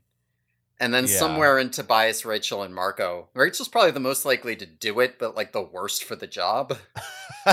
well, I feel like Marco, no one's gonna take seriously, and Tobias is a fucking bird, so like it's just hard for him to. So I think it So- goes Rachel, Marco, Tobias, Cassie, Ax. Sure. This time it's it's Marco though because he's well, it's Marco and Tobias is like Marco, don't go in there. Marco's like, what? could- What do you mean? I'm already in here. yeah, he's the leader. yeah, they they need they need an agreed upon leader to be like, Marco, don't do anything until I tell you what to do. so this scene, Yeah. Uh, This is this whole opening is just like a comedy of errors. Like nobody does anything right and it's just a complete chaotic disaster the whole time. this really descends into some Three Stooges shit. like, I I was I mean it is funny, and I was laughing while reading this, partially just because just so many things get piled on that I almost couldn't believe it. it's just you've got the whole scenario is already uh, at level 10 Mhm. and then his the alarm goes off his dad is shooting at them with a gun and and then marco's doing his shtick being like we're aliens and then the yeerks show up and that's we haven't even got to that Yeah. part really. yeah, if you think the craziness is over, it's it's gonna escalate from here. I had to break the chaotic scene in half because it's too much. kay applegate once again earning her nickname k-a-os Yeah. i think i You're made right. that joke once I think you did. That's our new nickname for her. just it is it's fucking cra- it just feels like i don't reading this my brain was unraveling it's just and maybe we're not if you haven't read it it's maybe hard to convey just what a fever dream it is to read Yeah, like I, I, I, I don't know. I felt like trying to describe it. It's like I am rushing as fast as I can to throw concepts out here. Like this did not. This is like two chapters. All of those things I just said. It feels like I just put ten chapters worth of events in there. no no this all just happens uh, I, I gotta I gotta mention also one minor thing, which is once again he uh he acquires uh the snake. Oh yes. hmm and they they once again mention that uh, oh animals become peaceful when you acquire them most of the time anyway. They we have had so many mentions of this most of the time because one time it Mm. happened that the animal didn't get calm and she for some reason feels it's necessary to point that out in Mm. every book Well, this that. snake didn't get calm either. We have two instances. it didn't No, it kept thrashing around and biting. oh him. you're right literally the next line is but not the snake all right okay well hey there you go two. we have another instance of it Yeah, no, that's that. that I'm glad you brought that up because I wanted to talk about that and I forgot to write it down here. So Well, I'm so, I was so excited to write about. Okay, Applegate's so stupid. Why does she keep mentioning this? That I didn't notice it's because it happens here. I just moved right. To be fair, though, it's literally yeah, the snake kept thrashing around, and then the next scent, like that's it. There's, Yeah, it doesn't really matter that it thrashed around. yeah. The snake has been de devenomed, so Marco doesn't like it bites him, but it doesn't matter. it's pretty easy to gloss over that line. It's just Yeah. kind of a. It's just one other thing that happens. A- And this whole section, this section into the next section, she goes really wild with the sound effects. Right. When that burglar alarm is going off, you're just constantly seeing the wah wahs. There's like a phone ringing, deedly deedly deedly, like just everything. What phone is Deedly Deedly, by the way? There's he doesn't have a cell phone, or maybe he does. I guess he Yeah, could. I this is definitely a landline. Landlines don't go de- Deedly Deedly. It goes deedly deedly. All right. All right, maybe it's yeah. Ned Flanders' landline. This is one of those books though that like if you open up to the middle, you can kind of tell where the action sequences are without reading because you just get the big like crunch line or whatever all over the place. I need to point out we are about a third of the way through this book. Okay. God damn. Okay. Okay. Okay. Okay. It's not going to take us this long to get through the And my notes are actually like we're not that We'll far see. off track. We'll see. We'll see. Uh, so now the chaos continues because the Yeerks show up, Visser 3 shows up, and some Hork-Bajir show up. Um, so the Ax and Marco have to, like, Marco's a poisonous snake, so he's biting him, and David's dad has a gun so he can shoot the Hork-Bajir. The, the Ax ge- gets into a duel with Visser 3, and then more Hork-Bajir show up, and the other Animorphs show up, and it's complete pandemonium all of this is happening in David's room, by the way. Like they smash down the walls, but like like this is there's not room for this. This is crazy. Um and, and if it's not enough that we have a tiger and a bear and six Hork Bajir and, and two Andalites and two humans all in this one bedroom, I guess they knock down the walls. Visser 3 morphs into a giant monster. Um, so just describe this giant monster. He, it's a called a Dulafanza. Is that how you pronounced it? D- Sure. Duel. I don't know how you say that. D U L E. Yeah. Uh, but it's a big purple monster guy. He has to like hunch over to fit in the room. It's got two very widely separated feet, uh, with four thick toes each, as big around as Marco's thighs. Its face is in the center of its body, and it's got a long snake tongue. It's got four arms with like weird red traffic cone points on them where its hands should be, and it can shoot them out and then retract them at high speeds. I'm imagining like a huge purple swamp with limbs and weird hands here. I don't know.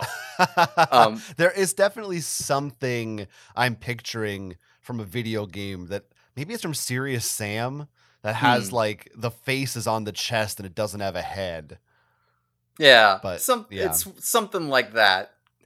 Uh, they're gonna lose this fight because uh, so Rachel like smashes he ta- she tackles David like through the window, and uh, and and, and uh, along with the blue box and the Animorphs, like they all fight their way out, and Visser Three doesn't want to follow them out into the open suburbs because he'll blow the Yeerk's cover if there's just a giant monster and Hork-Bajir running around in public.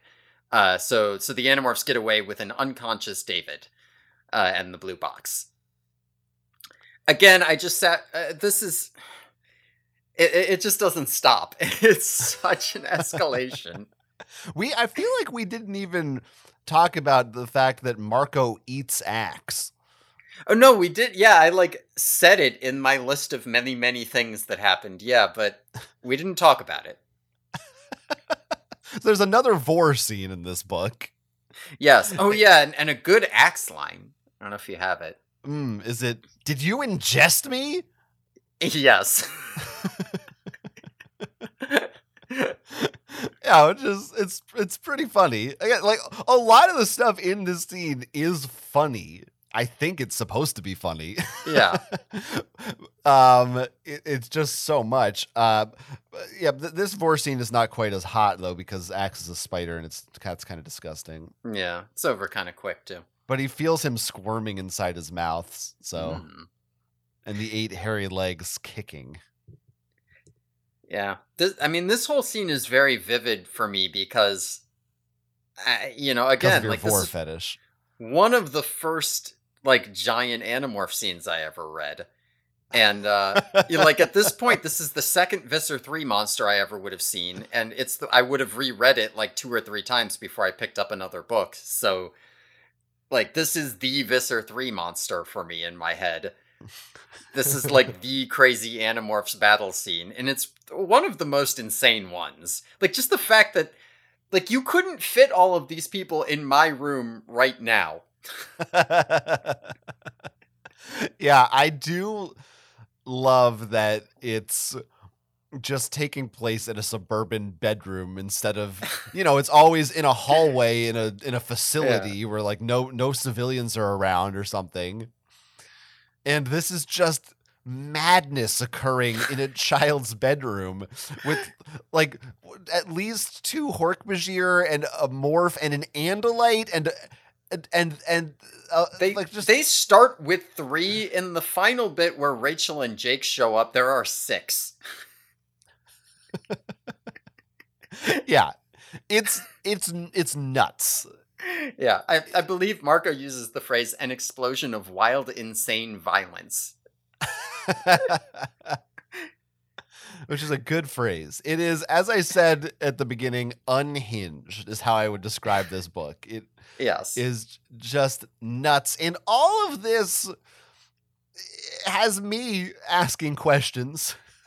Questions like why did Visser 3 believe his best plan here was to come in with Hork Bajir as an Andalite? I, he doesn't know Andalites are going to be here. He doesn't he's- know they've they have any knowledge of this. he's just gonna infest them all or something. I don't. But but but here's this is what you do. You go in as a normal man and just say, "Hey kid, here's $500. It's more money than you've ever seen in your life and it's the 90s. Give me the cube. I now rule the universe cuz I fucking got the cube." this Why is what Visser One would have done. she would have done this. No, Mr. 3 is a fucking moron. Visser 3 really is getting into his 80s cartoon villain shtick in this section. Not just because of that insanity, but like, he's got a lot of lines in here. Where he's like, oh yes, I want to buy that box. What now? What could I offer you for it? I know. How about I pay you with your father's life? yeah, which is good. I don't, you know, uh, well, maybe he should just kill him anyway and just like take the cube and run. I don't know, but it's it's fine. Yeah, I don't know why he doesn't just kill him right there. Like I guess like, he's what, afraid he of scared? retaliation. he's he's afraid that this 14-year-old kid is going to fight him off, so he's got to threaten him with his dad's well, there's life. an Andalite too, right? I guess that's true. Yeah, yeah, yeah. yeah. He doesn't. He, he's trying to get out of here safely or something. I, I don't know. I I also wonder why uh you know Vicious Three's so stupid. Marco's a snake. He could just bite his ankle and he'll hop out of his head, squirm away. Gotta mention it. Uh, Gotta say. gotta do. Yeah, You gotta bring that up. you gotta do. Um, I mean, God, there's I don't even know where to continue. There's so much here. Yeah, Where where do we? I have more. I know I have more. go for. It. I I honestly don't have that much more because most of what I have to say about this is just it's so much. Uh, I like the bit where the real snake gets taken by Visser Three at the end, who assumes that he's captured an Andalite. now that is sad. I don't like that. that. So the name of the snake is Spawn. I don't know if we said Mhm. that. Yes, But I just want uh, poor Spawn. It's just an innocent little snake. He's living his little snake life. He lives with a nice boy that is his friend, and now he's gonna be tortured by Yeerks. That sucks for this poor guy. This is a casualty. I, I this needs to be remembered. I think there better be a book later on when somebody kills a Hork-Bajir and is like, "This one's for Spawn." yeah, fuck that Hork-Bajir. well, I did, you know, Mister three. I'm like, well, it's it's too big. Yeah, It's probably. anyway, also like, uh, David's dad loses a finger.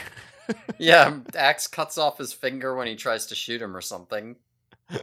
Marco gets a bullet shot through him. He like he's a stake and he's like looking at a bullet hole in himself. Yeah, David's dad is just just at some point decides the best thing for me in this situation is to shoot the snake. and just shoots him.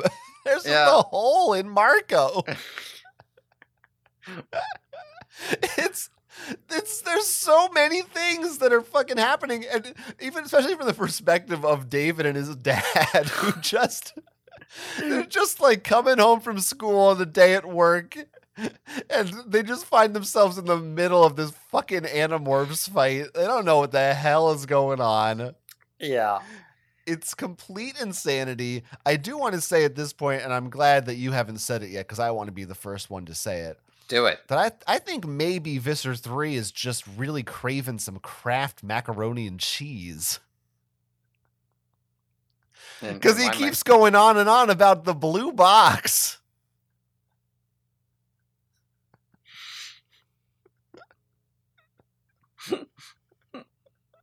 I think it would have been funny if Marco was like, all right, all right, Visser 3, you win, you win. I'll hand over the blue box. And he gives him a box of macaroni. and then he Mm. and then he does a little like revs up his legs and runs away like like Looney Tunes and and Visser three starts Mm. just jumping up and down, stamping his feet, just like, oh, you animorphs! No, I, I will say about this scene here, it is cheesiness full blowny, a bizarre phenomenoni.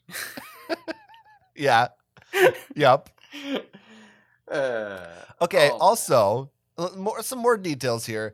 Cassie Yes. in wolf form uh, does j- jump straight for a Hork-Bajir's neck.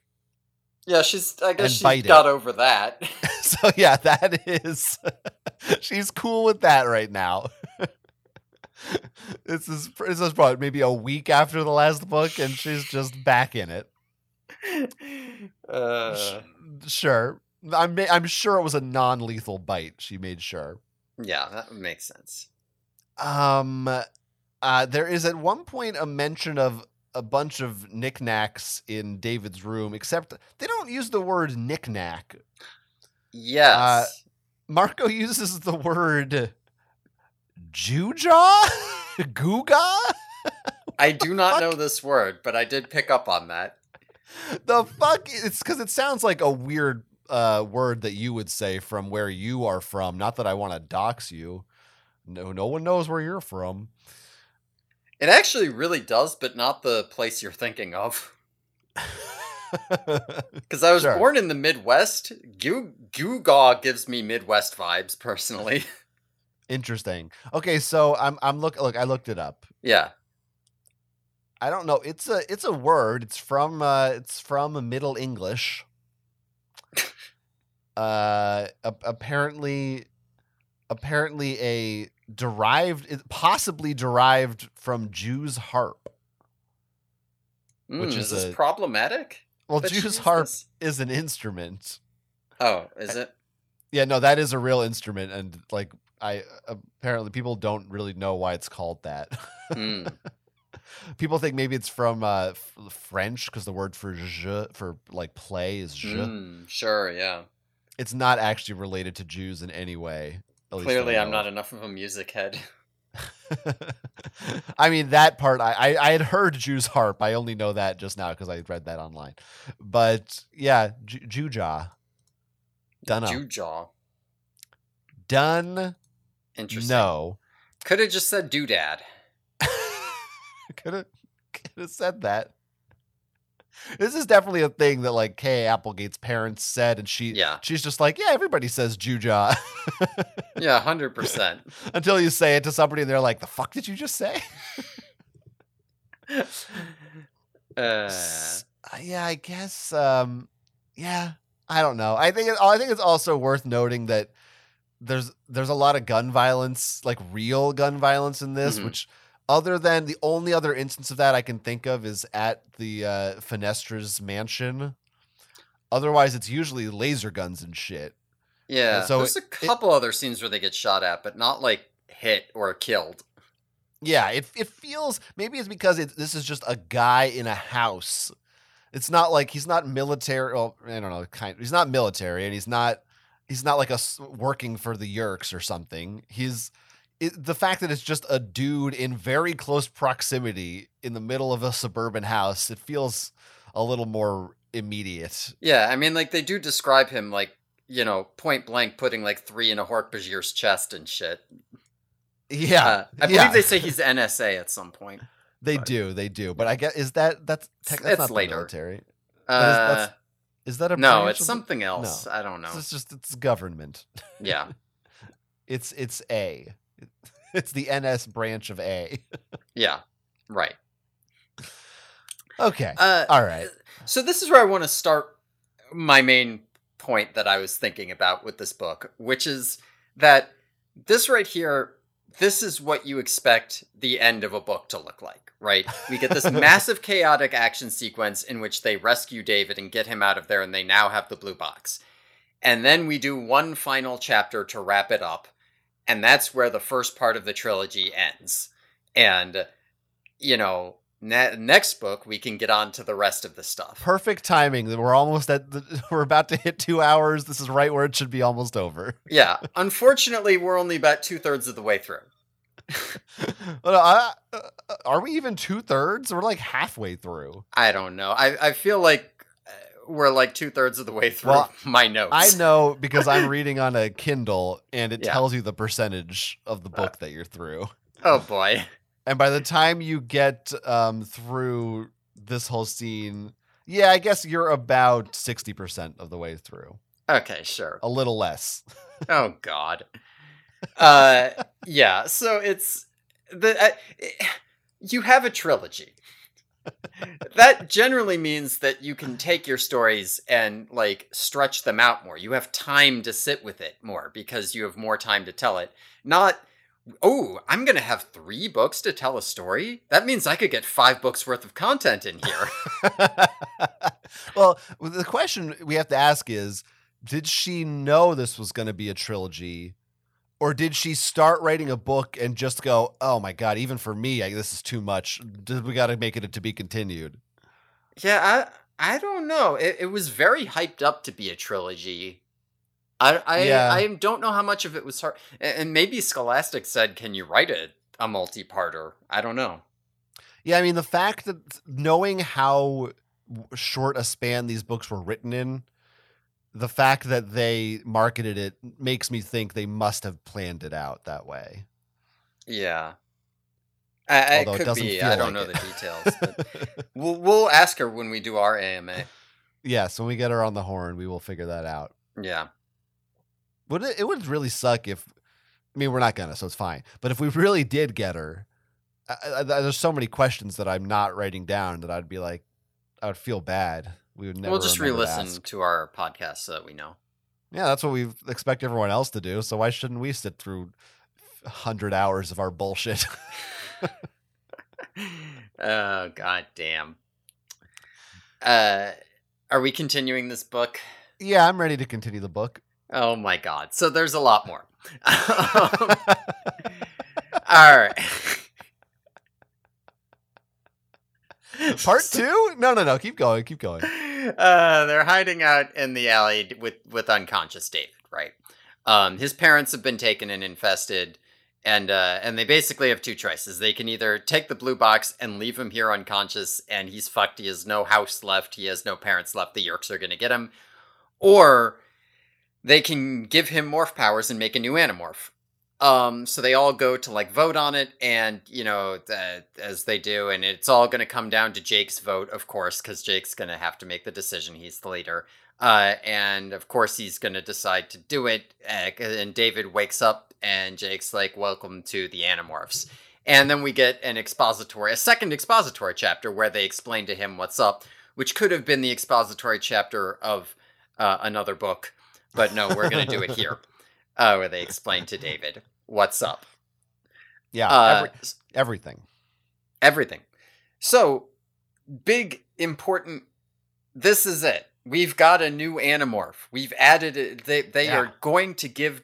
They're taking a new guy who we've just met into the group, and he's going to get morphing powers now. This is pretty huge. This is pretty huge. It's it's it's a big it's a big step. I feel bad for David because the other Animorphs got to go through this series chronologically one at a time. He's got to absorb 20 books worth of lore in a single afternoon. Yeah, yeah. A- and, and the other Animorphs, like, I guess they they watched Elfangor get eaten, but like, I, I feel like what David just went through is way more traumatic. yeah, his uh he, yeah, he just lost both his parents. Yeah. They're they're not dead, but they're Yeerks. I don't know if that's explicit yet, but it's pretty It, it's. I think they say that Tobias says like, "I saw him take his mom too," or whatever, and his dad, or whatever. Yeah, and then uh, you know it's it's kind of nice that Marco's narrating this book because he kind of relates to him the fact that his mom is also one of Yeah. them. Uh, just we Ax is in his quote weirdly handsome slash pretty morph, hmm but it did not disturbingly handsome this time, just weird. So Marco's actually warming up to the idea. Okay, okay. He's no longer disturbed by it. He just thinks it's a little weird. That's a little weird, kind of interesting in a way. yeah, so I'm just, you know, tracing the trajectory of the trajectory. Jesus fucking Christ. Anyway. um uh, once again, I'm sorry. I'm so sorry, but I, would Marco and Rachel just fuck already? Rachel's on Marco. Marco says it's weird somehow the way Rachel and I often end up on the same side. She likes Tobias more than me, and Cassie a lot more than me. It is But it's weird off- that Marco doesn't think that she likes Tobias as much as Cassie. well, they're best friends. Well, or Marco just hates Cassie.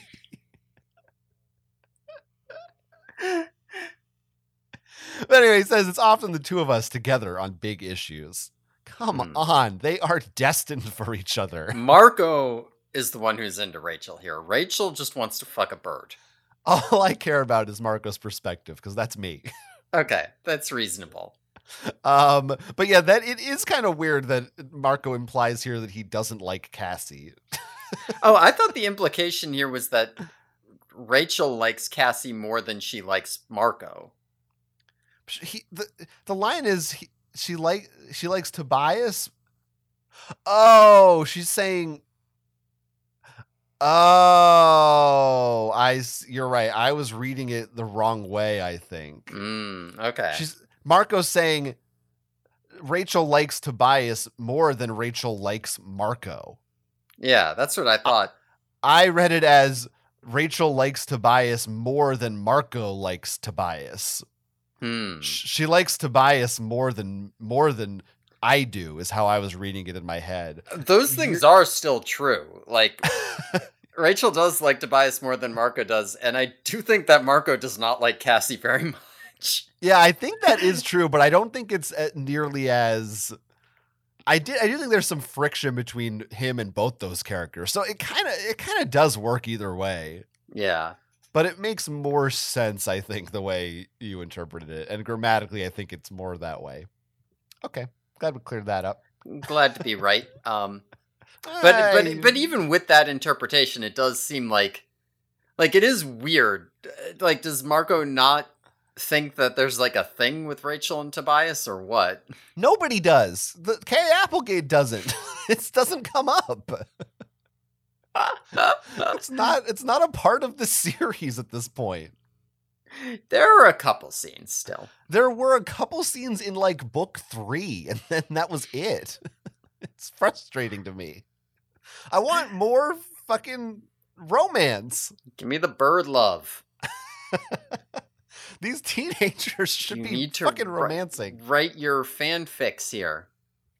There's a great line when uh, Marco says he names his cat Megadeth. He's a cobra named Spawn. What kind of a kid is that? Cassie says, a kid with bad taste in music and good taste in comic books. It's pretty good. Cassie doesn't like Spawn. Get out of here. Cassie does like Nine Inch Nails, though. yeah, you know what? Maybe she does. Cassie's cool. Cassie's cool. Yeah, that that also does read kind of like an author opinion insert here. Abs- a hundred percent it is. yeah, but it is it is funny, so it it is pretty good. Um, I I also like the bit where uh, Tobias is like, "Hey, it's cool. Like we we all didn't know each other at first. and Rachel calls him out. She's like, "Uh, we didn't know you, Tobias. Everybody else knew each." kind of a dick thing to say. Yeah, that is pretty weird. Weirdly aggressive of her to say that. Uh, yeah. Yeah. That's Rachel for you. that is I like- Rachel. Kisser 3. Kisser three is not bad either. Kisser 3 would be a great username for the Animorphs forum. That's true. I probably somebody had it. this is what uh David mistakenly thinks Visser 3 is called for a second Yeah, for listeners. for the listeners. Yeah. Uh, there's there's a bit where uh, Rachel does an ad for one eight hundred Animorph. Uh, yeah, it's, Yeah. it's actually 900. Oh, is it? I don't Oh. my it was 900. Oh, I wrote down eight hundred. Well, one of us is wrong. One of us is wrong. Uh, I'm not gonna look. But uh, yeah, you ever want to turn into a bug and fight brain stealing aliens? Rachel, We're- cat. We're willing to believe you is what I was going to say. Hmm. Is that what we're willing to Yeah, believe yeah, yeah, we- yeah. we- yeah, that's what they say, right? I think that's right. Yeah, Cassie's like, you would actually respond to that. So right. Another another just a casual Rachel just catching strays from Cassie in this book. pretty good. Yeah. Uh, do we need to go over how all the Animorphs vote? I made a note of that, but I don't know how important it is. Nah, I mean the the good thing about even though this book is still going, a lot of this aftermath is just exposition recap yeah. for I, I think the benefit. only really important thing here is that uh, Marco does votes no, like because he's the perspective character. It's kind of important to be like, yeah, Marco does not trust Yes. this guy. Marco does not trust him, and uh, we'll see how that shakes out. I suppose. Yeah, Uh, we'll see. We got two more books in this trilogy. we sure do. Uh, and yeah, okay. So are we we're gonna teach David some things. Yeah, so David's got to get the Animorphs experience. So first, he's got to learn uh, that his family is fucked and he's got trauma, uh, like Jake and Marco did. So uh, first, he's like staying at Marco's house temporarily, and he wants to call his parents. So uh, they do it from a payphone and hide, and immediately the Yeerks show up to try to get him. So you know he's got to learn that he doesn't have a family anymore. Uh, Your mother is already dead. yeah. Uh, then he's got to go uh, get get his morphing powers. So they they bring him out to the woods to acquire a merlin for his bird morph, but he wants to do a golden eagle instead because it's bigger and tougher.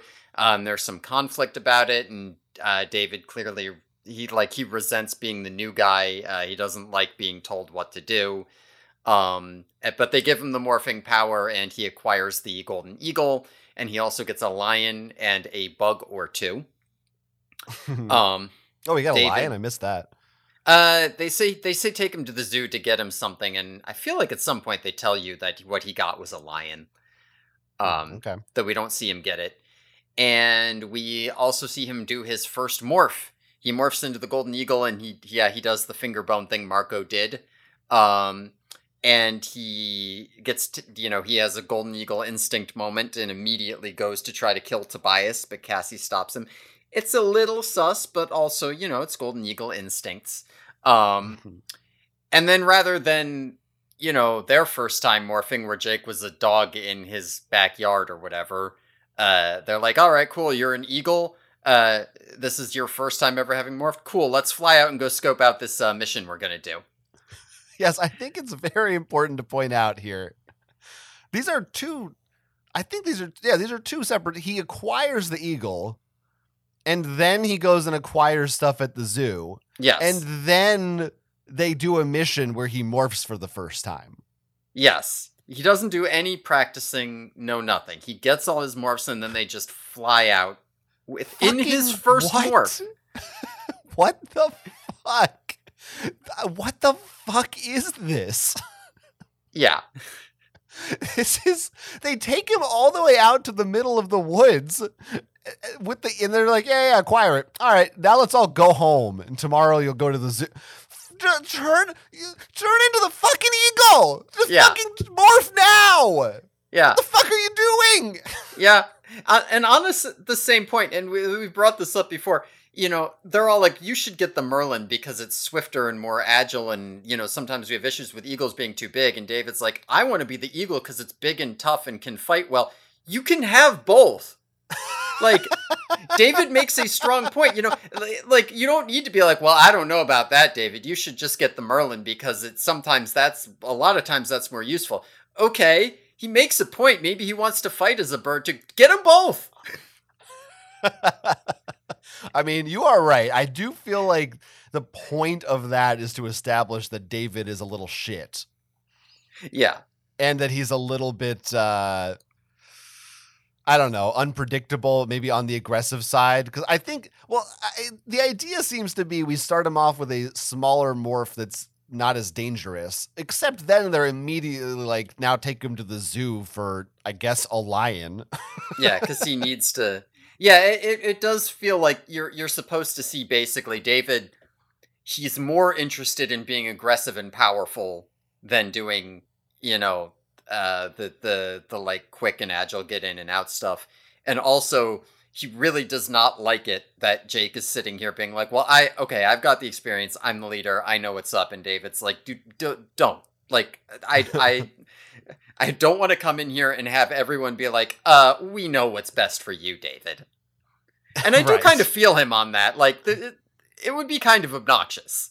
Even Marco is kind of on his side. Yeah, Marco is kind of on his side about it. He's like, I still don't like him, but this this is kind of cool. Yeah.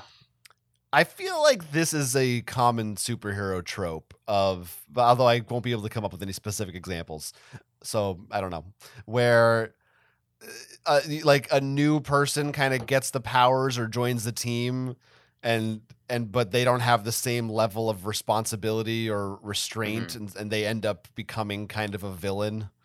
I Mhm. mean, that kind of happens in every Marvel movie, doesn't it? it kind of Not like- does. yeah. That's pretty standard trope. Yeah. all the like that's all the shitty Marvel movies where it's just the villain is just like I also have your powers. Right. Yeah, and it's it's hard to parse out with David, like what is coming from like him having like a certain personality and what is coming from they they took this kid, they took away his family, his house, his entire life. They threw him into a war and they just said, "All right, well first thing you're going to do is the most important mission you've ever done and we're not going to practice. Here here you are. Right? Life and death. Literally day 1 life and death. Fuck you." Uh, yeah. And we just expect you to go along and follow orders and fight with us the way that we all do as a coherent bunch. Like, of course he can't do that. no, this is Yeah. an, insane thing to ask of anyone. Like, he's gonna fuck it up. He's gonna rebel and push back. It, that just makes sense. I guess we're expected to believe that they have no choice. Like they just have to bring him because he's. I I, I don't know. It. I don't know. It's Yeah, that is a good point because I was thinking, like, yeah, but they do have to do this mission. They could just leave David, Yeah. like, wherever he would normally be staying. Yeah, and and they do raise those points you just said too. At least maybe Rachel does. It's Mm. like it, or somebody's like it will be hard with a new guy there, but they vote on it, so it's just that just Yeah. No, that does not make it easier to have one more person when the person's new. It makes it harder because you have to watch out for them and teach them. Yeah, it's bad. It's bad. Um, I I kept kind of waiting for the for some kind of a little twist, which we kind of get soon. But I was expecting Yeah. either like, oh, the morphing won't he won't be able to do it for some reason, or like he'll have some kind of reaction to it. Like, you know, I thought there would be some wrinkle. The But- only there's a little bit here where they're flying out, where like as they're flying out, uh, David attacks and kills a crow as the Yeah. golden eagle. I don't know if that's the part you're talking that about here. that yeah that to me was the Yeah. okay the like the twist is that david is a piece of shit yeah, like because when he does it, he's like, "Oh shit, I got caught up in the instincts," which is believable. But Marco does not believe him for a second. He's like, he did it on purpose. He thought it would be fun to kill that crow. right Yeah. so i'm in, i'm interested in that yeah, there is some element of David being kind of a piece of shit in here as well. i was Uh, i'm trying to figure out is he the same age as them he, i feel like he He acts goes a to little their younger school. yeah I don't know. That's a good question. I doesn't. I don't think they say whether he's in their grade or not. yeah i don't the uh, just because of how whiny he is it just seems like maybe he's maybe like he's a freshman and they're sophomores or something i don't know It. I I, mean, it could also be. just be that he is still more of a Oh, regular kid. are they in oh no they're in middle school still aren't they Are they? I don't. yeah they're yeah, if they're they four- have? Well, it depends on. It, for me, middle Yeah. school was sixth, seventh, and eighth. So for a lot of Yeah. places, it's different. Yeah. Uh, but they they at the, I think they got to be at most they're freshmen in high school. Yeah, no, I was actually when you say that it makes me think shouldn't there have been somewhere around here a transition from middle to high school? But I don't think Yeah. they ever have that transition in these books even though they should go through that. Hmm. And Chapman's just the vice principal, so yeah, I don't know. I, they just have one of those schools where it's all one, I guess. I guess so. I also uh, I did like the moment where Marco has a moment of sentimentality as he watches him Yeah. become an Animorph and it reminds him of an immigrant getting their citizenship which is a little corny but it's kind of sweet because he relates it to his mom so, Yeah, we, I, I think we didn't know until this point that his mom was an immigrant, mm, but it's okay. it's nice. It is a nice moment. you know you know you know it's hard for me to resist just being like yeah, yeah fuck america no it's bullshit fuck fuck but you know Yeah, I, I feel you. Um, uh, some good bird point- racism too Right. Sorry. Just wanted to, Tobias has some bird racism bits. That's all. Oh yes, no, there are some good bird racism bits. Uh, he calls golden eagles psychos, them and crows and jays and a few other birds I could mention. Uh, there's uh, yeah, he does not like that Cassie because uh, they're they're out there with the golden eagle too because Cassie's going to release the injured bird back in the wild and, and Tobias is like, do not release him this close to my territory. Fuck you. Um, not in my backyard, says Tobias. Not in my small town. There's uh there I, I like the bits where they're flying uh and and you get these alternating lines of David being like, This is so cool, holy shit, I'm flying and Marco being like, Alright, how are we gonna get in there? There's gonna be guards, they're probably gonna try to kill us, and you just jump back and forth between those perspectives. Yeah, it's kind of annoying.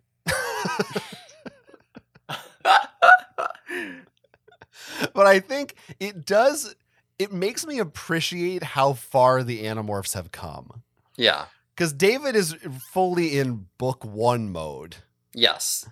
And I'm over here like, ah, we've done, the, we've done. I don't need to hear about how flying is fun. Like, we, this is there's important shit happening, David. hmm So I kind of like it from that perspective, but it, I am a little bit like, "Ah, Christ, David, shut up. Yeah, no, Mar- Marco is on board with you with that one. He is also As it usual. book, but Often I- I, find my own thoughts mirrored by Marco's. in life and in these books. Yeah. No, I I just I I did like that bit there. I think it did a decent job kind of illustrating where these characters are. And Yeah. and also that David really should not be coming out on this mission yet. They should not No. be bringing him. He's not ready for Mm-mm. this. No, no. Nope, not not even a little bit. Uh, and also very quickly, I liked when Yeah. I, I guess it's is it. Oh no, it's Ax. Just has a little dig in at uh says your technology is well, it's not exactly Andalite technology. Yeah, yeah. So uh so that's that's, what we're about to get to. That's what we're getting to. They uh All right. I'm just going to go through the rest of this book. This, there's this still- is it. We're at the end. We're at the end.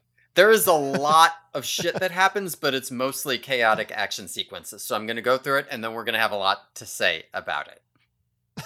We'll see. Well, we'll see. All right. So as they're flying, uh, you know, they see the president's helicopter uh, also flying to the resort, and al- along with it, there's a second, like, uh, like a Secret Service decoy chopper or whatever. Um, they see the Yeerk stealth shimmer above it, uh, which Ax, this is Ax's dig. and, You know, the bird eye shouldn't be able to see it, but um, and it's too big to be a bug fighter. It's the blade ship. So uh, the they are coming to take the president now or something. Um, the blade ship takes the chopper in. Uh, they stun all the humans aboard and project a hologram. And uh, thinking quickly, the Animorphs are like they fly into like the what do you call it? The hatch, um, Sure. the docking bay, uh, along with the helicopter. So they're all aboard the blade ship now, except for Rachel and Tobias, who did not make it in time and are stuck outside. Um, they are underneath the chopper hiding, so they go Roach to get away. Um, but David has kind of a meltdown about morphing Roach for the literal first time while surrounded by Hork-Bajir who want to kill him. and he screams and they get heard. So there's a big old chase with like the Hork-Bajir trying to stomp him and use bug spray and stuff. Uh, at this point, we get introduced to Slash Shoe, a guy who has a big slash across his the heel of his shoe, who we're gonna see more of next book. This is a recurring character, Slash Shoe. Uh, he is a man on board this helicopter. He may or may not be the president himself. We don't know. Uh, but we find out that the Visser is going to acquire him rather than have him infested. Um, so the Vi- Visser 3 is going to acquire this guy and beat this guy potentially going forward. Uh, and then they're going to release the, the the chopper back out. And when they do release the chopper back out, the Animorphs get sucked out the the hatch with it uh, as bugs, and so they are tumbling through the air as cockroaches. And the book cuts off on a cliffhanger ending. Yeah, which I again did not know was coming. Which that's very. I mean, at what point in this book were you just like, "Where's the ending?" I kind of, I honestly wasn't thinking that because we've had enough Animorphs books that Mm. have insane shit happen and then wrap up in two paragraphs. So, Mm, yeah. So you were I was- expecting them to land and then be like, "And that's it." I mean, I guess I, I assumed David was going to still be a part of things going forward. But I Mhm. just thought they were going to be like, I don't know. I didn't expect it to literally end on a cliffhanger. Like, I, I figured, oh, like, you know, this isn't resolved yet. But I thought they would land on the ground and be have a little resolution of some kind. yeah. but no, it's just they're in midair. Fucking next, you're done. Yeah, and I don't quite remember, but like I'm pretty sure that's not that far off from what happens. Like they get out of it, and then it's like, okay, cool, we can move on to the next. Like this scene doesn't really continue. I don't think. I I think she just wanted to end it on a cliffhanger. What, what, what do you mean? The next book doesn't open with them as cockroaches in Well, like, midair? Well, it does, but I mean, like they solve the problem of them being cockroaches in midair, and then and then that's like the end of the scene. It's not like and then we keep doing stuff here, you know. Oh, right, right. Like that could have just been the end of this book. Like that could have just been the end of this book. but they needed it's a trilogy, so they really wanted people to buy the next one. Right. You got to end on a cliffhanger. All trilogies end on cliffhangers in every movie. We know that. Right. Like uh it's like how in The Empire Strikes Back we open with the Death Star getting blown up. right. yeah, exactly. Yeah. So, uh, I, uh, okay, there's a lot of things happening here. The part that I really want to talk about, well, besides, I- guess we can just maybe it's better to start talking about the larger plan of Visser 3 and how I did assume he would infest the president. And now it's, oh, he's going to morph into the president, which I guess is better, makes sense. He doesn't want to let other Yeerks have that power. But then they just return the president back to normal and pretend nothing ever happened. I, they don't just want to kill the president. I guess the the issue there is that he can't stay in morph for more than two hours, so it'd be like weird if he has to go to the bathroom every two hours or something. It's more convenient to decide what to do with him later. I guess I don't know what. uh, Maybe you can't comment on it much because you know what's going to happen, but Yeah, there is more to this plan. I don't know that it holds together, but it's it's it's not quite as you are describing it here in ways that we don't know yet. okay. So we'll So- save that for later then. Yeah. The the other part that I really w- thought was interesting that I wanted to hone in on is when Cassie convinces David to turn into a roach. Yes, that I think this part is very interesting. Yeah, and he doesn't want to do it because it's terrifying. Yeah. Understandable. He's never done it before because they didn't practice. and she's like, hey, man, Marco can do it. Basically, you fucking hate Marco, so you don't want to be as dumb as that asshole, right?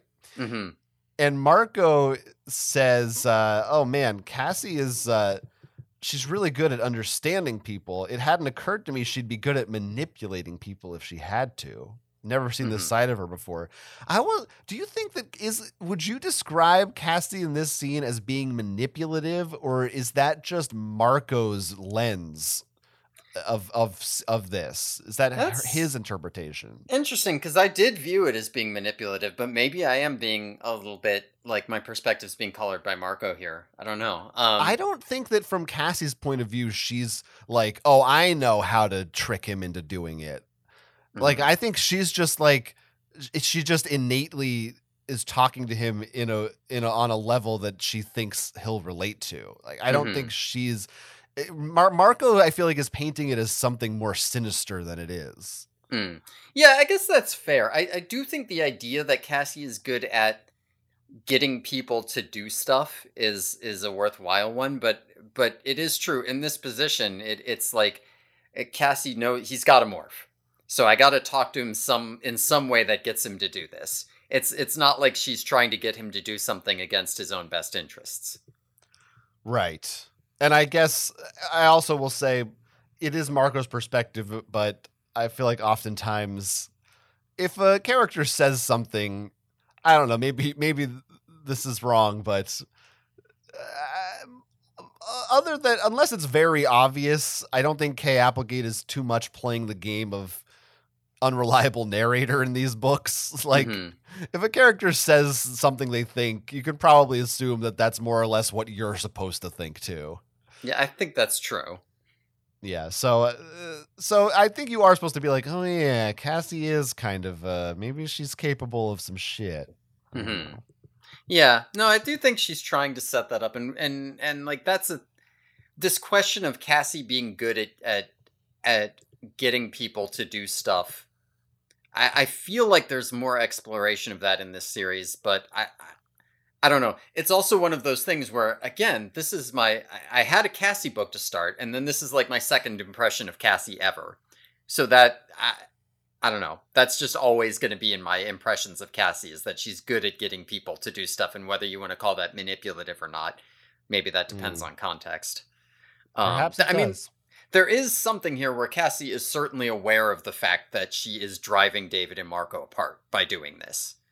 Uh, like she knows she's Mm. doing that. I'm certain that she is not happy with her. If this were Cassie's perspective, she we'd get like a whole chapter where she's like, "Oh my god, it was such a terrible thing to do to to make him hate Marco like that." Oh no. yeah, right. She'd be agonizing over it. Yeah. Yeah. This is what enough. you want though is is for her not to say anything. She just does. Correct. Correct. That's right. yeah.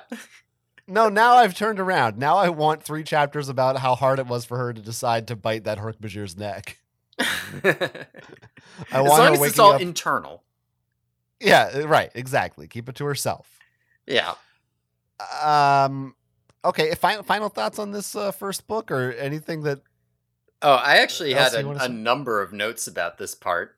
Oh, all right. I, I guess for me, I was kind of like, yeah, yeah, yeah. That's a lot of crazy shit. But And- go ahead. I mean, I mean, they're they're mostly like smaller details. Um, I I think there's a part where Tobias is like, "That's Marine One. What you didn't know? The president's helicopter is called Marine One, uh, not Air Force One." And uh, and Rachel's like, "The stuff you know, Tobias." I think she's impressed with his weirdo loser knowledge.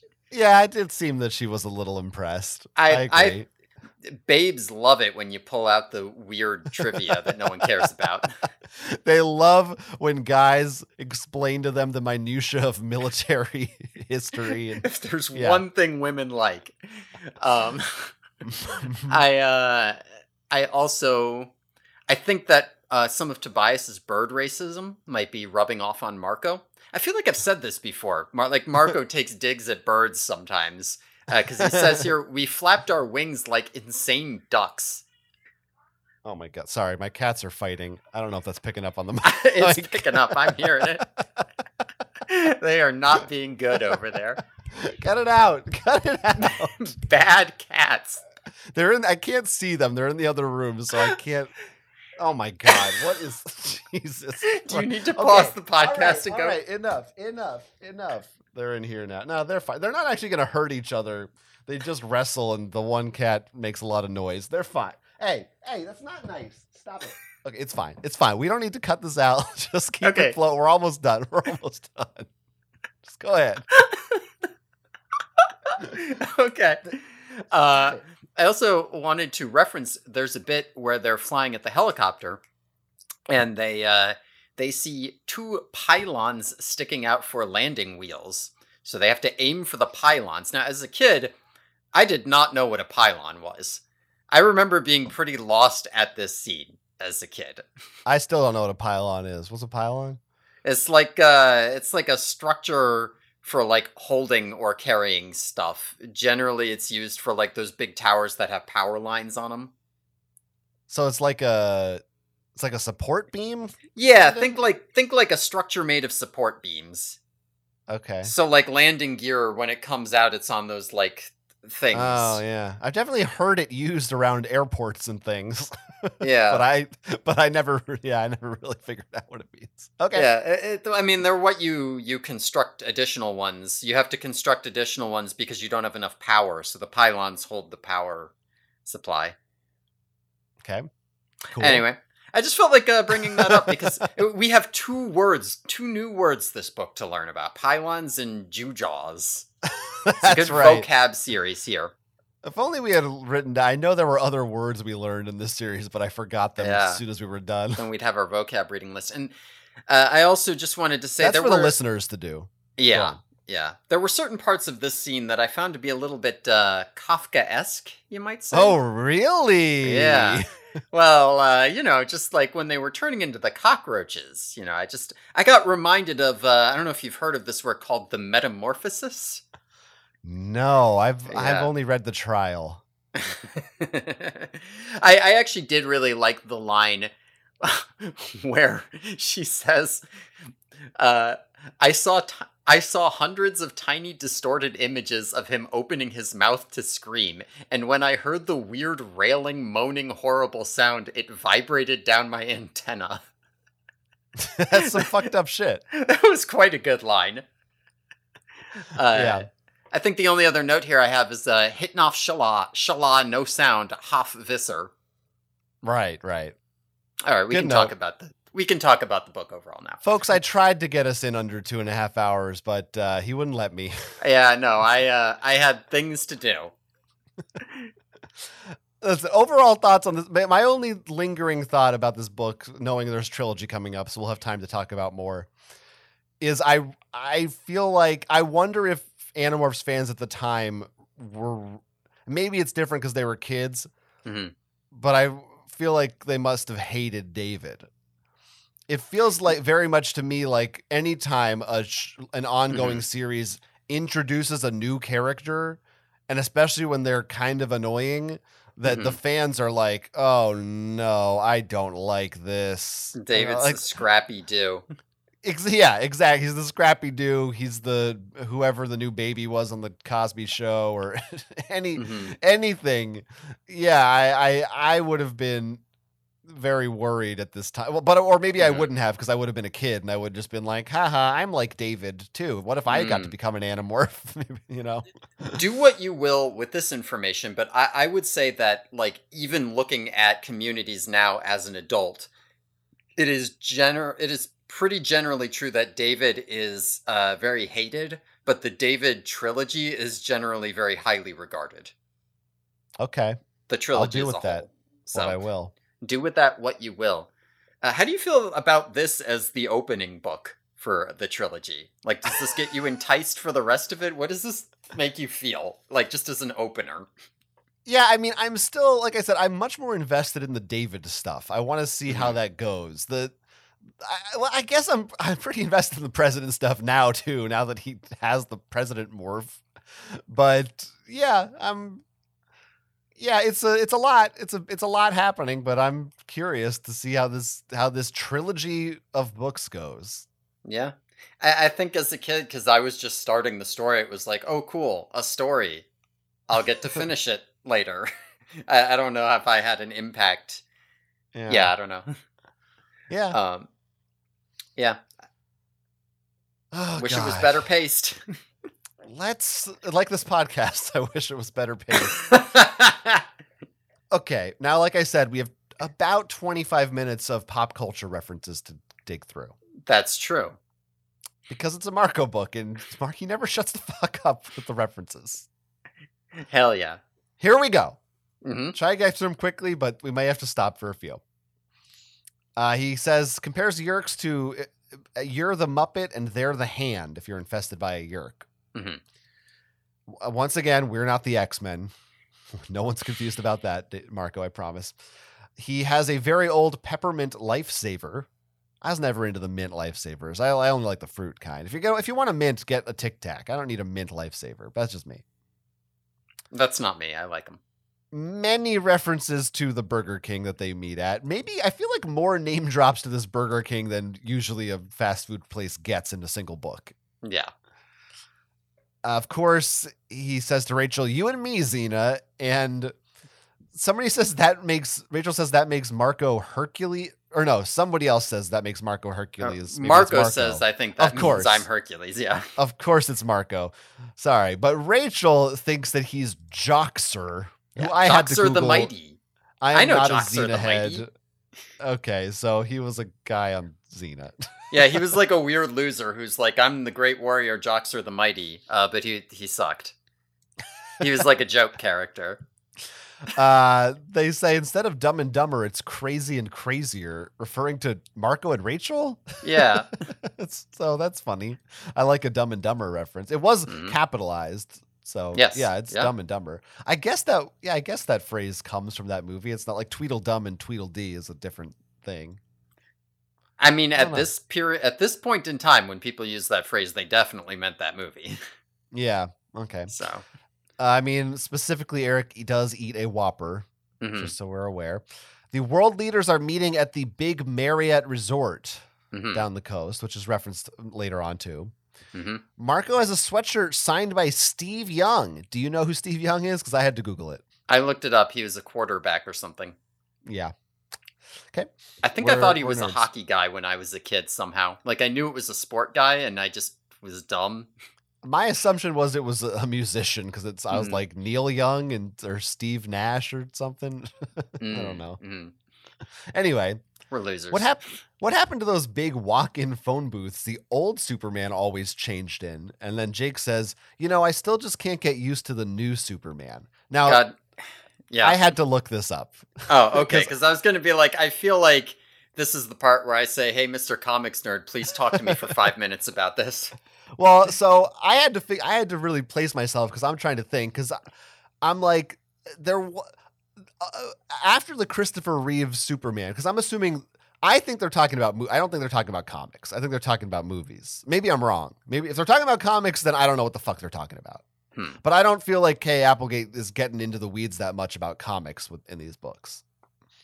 So best I can um, assume, the Christopher Reeves movies ended like in the 80s or something. There was not another Superman movie until like 2001 when the Superman Returns came out. What and what was on the air and what was big in the 90s and just ended actually a year before this book came out was Lois and Clark. So I the, the best I can interpret is that he's referring to Dean Cain on Lois and Clark as the new Superman. And Christopher Reeves is the old Superman. I Kind know. of faded out for a bit there. All right. Well, listeners can see if if you, if you think there's something else. That's what I think this was, but I was sort of confused Okay. by that. Okay. So I'm like, who's the new Superman? It's not like Superman was a new. I don't think he means like he, a new guy became Superman in the comic or something. No, I I thought maybe there was some weird arc with, like maybe it was the Superman dies arc that I know is like a thing, and then I don't know. Though. There's no know. way that permeated popular culture, mainstream culture enough to to make a reference here. I just I just can't believe that. I don't know. We'll ask her on our AMA. Okay. Uh, multiple references to Clue. Professor Plum did in the conservatory with the candlestick. Miss Scarlet was it Miss Scarlet with the plum in the professor? And actually, Miss Scarlet, I think you should have used the wrench. All very Yeah. funny. Yeah. They get in a fight with the cat. Looked like one of those cartoons where Bugs Bunny and Yosemite Sam are fighting, and all you see is swirling dust and cartoon stars. Mm-hmm. Now, this one is borderline. I think it's a reference. When they Uh-huh. find out the kid has a BB gun, Rachel says he could put someone's eye out with that. Mm-hmm. That's that's like a recurring joke from a Christmas story, Hell yeah. which I don't like. But I like it because I'm. I was. I bought. The reason people like that is because they played it 24 hours a day until people Right. liked it, and since I watched that, I I ended up liking it. right, I bought and into I, it. and I never watched it until I was an adult, and I was like, "What the fuck is this shit?" Yeah, Pe- people did not like it until that. Like that was not a classic. They they turned that into a classic by playing it for 24 hours. They started that before anybody liked it. we should try that with this show. I bought into it. Yeah. So, um, okay. Now this next one I love. Look, I Mhm. told you there's going to be 25 minutes. Yeah. Okay, you can turn I the I mean, the next one's really want. good. Please do it. I'm just telling the listeners. They're escaping the house. The TV was on showing Buffy the Vampire Slayer. Marco gets upset because he forgot to set the VCR to tape it. I I'm not sure if this is the first Buffy reference in these books. Maybe the second or third. Yeah, I don't think it is. But he's But- setting the VCR to tape Buffy. That's good. Marco is a Buffy fan confirmed. hmm And I just feel like Kay Applegate has to be a big Buffy head right at this time. So she can't not be. So I'm excited to see this. okay. Yeah. So uh, you figure Trek I and Buffy and X Files. her Go three ahead. favorites for sure. You figure I should do my Lord of the Dance impersonation? He says at some point. Uh, then he talks about feeling better about himself when he finds some cute girl who hasn't called him Beavis yet. hmm That's funny. Uh, later on, he feels like a, or somebody is acting like a guilty perpetrator being questioned by Lieutenant Sipowicz. Seems like a Polish name. I feel like you should know how to pronounce that. Yeah, I mean, I feel like you would say uh, Sipovich, but uh, it's probably pronounced Sipovich Mm, in, that's- in yeah. Polish. Because Polish always likes to put the accent on the second syllable. I had to look this up. It's a guy from NYPD Blue. I never watched that. Yeah, I had to. I don't know what that is either. So, I mean, I, I know what the show is, but I've never. Yeah. Yeah. All right. We got David's cat named Megadeth. Uh, Yep. When they're high up as birds, cars look like Matchbox toys. References to AOL, of course. The snake spawn. Uh, feeling like Clint Eastwood walking into a saloon. When Marco is trying to convince David's dad he's an alien, he says Klaatu Barada Nikto, which Mhm. I believe is a reference to um, the day the Earth stood still yes. from the 50s, but for me, I just think of Army of Darkness, or I can't remember if he Mm. literally says that or if he just paraphrases it, but they kind of rip off that phrase. I I am pretty sure I I asked my parents about this phrase, and they said it was from the day the Earth stood still because I I remember just always knowing it was from that. yeah, I only know because of uh, Evil uh, Evil Dead: Army of Darkness. So Mhm. you know from this book. That's fun. yeah. this that reminded me, by the way, of like uh, Back to the Future when Marty McFly is like, "I'm Darth Vader from Mm. from Pluto," right? Yeah. Yeah, that's what that is. Uh, at some point, he says Ax is about the size of a beanie baby. Big. That's a topical reference right there. Beanie babies. Sure that's is, yeah. huge. 1998. Huge. Yeah. The, he speculates that maybe David's dad is a member of the shadowy secret force that's always giving Mulder and Scully so much trouble. Mhm. Fun. Okay, next one we got to get get into. Well, I'm so I'm so sorry. I'm sorry. This is this is officially our longest episode. I'm This sorry. is- I mean, this is important. Marco says, "You know that da da da da commercial for Volkswagen." Yeah.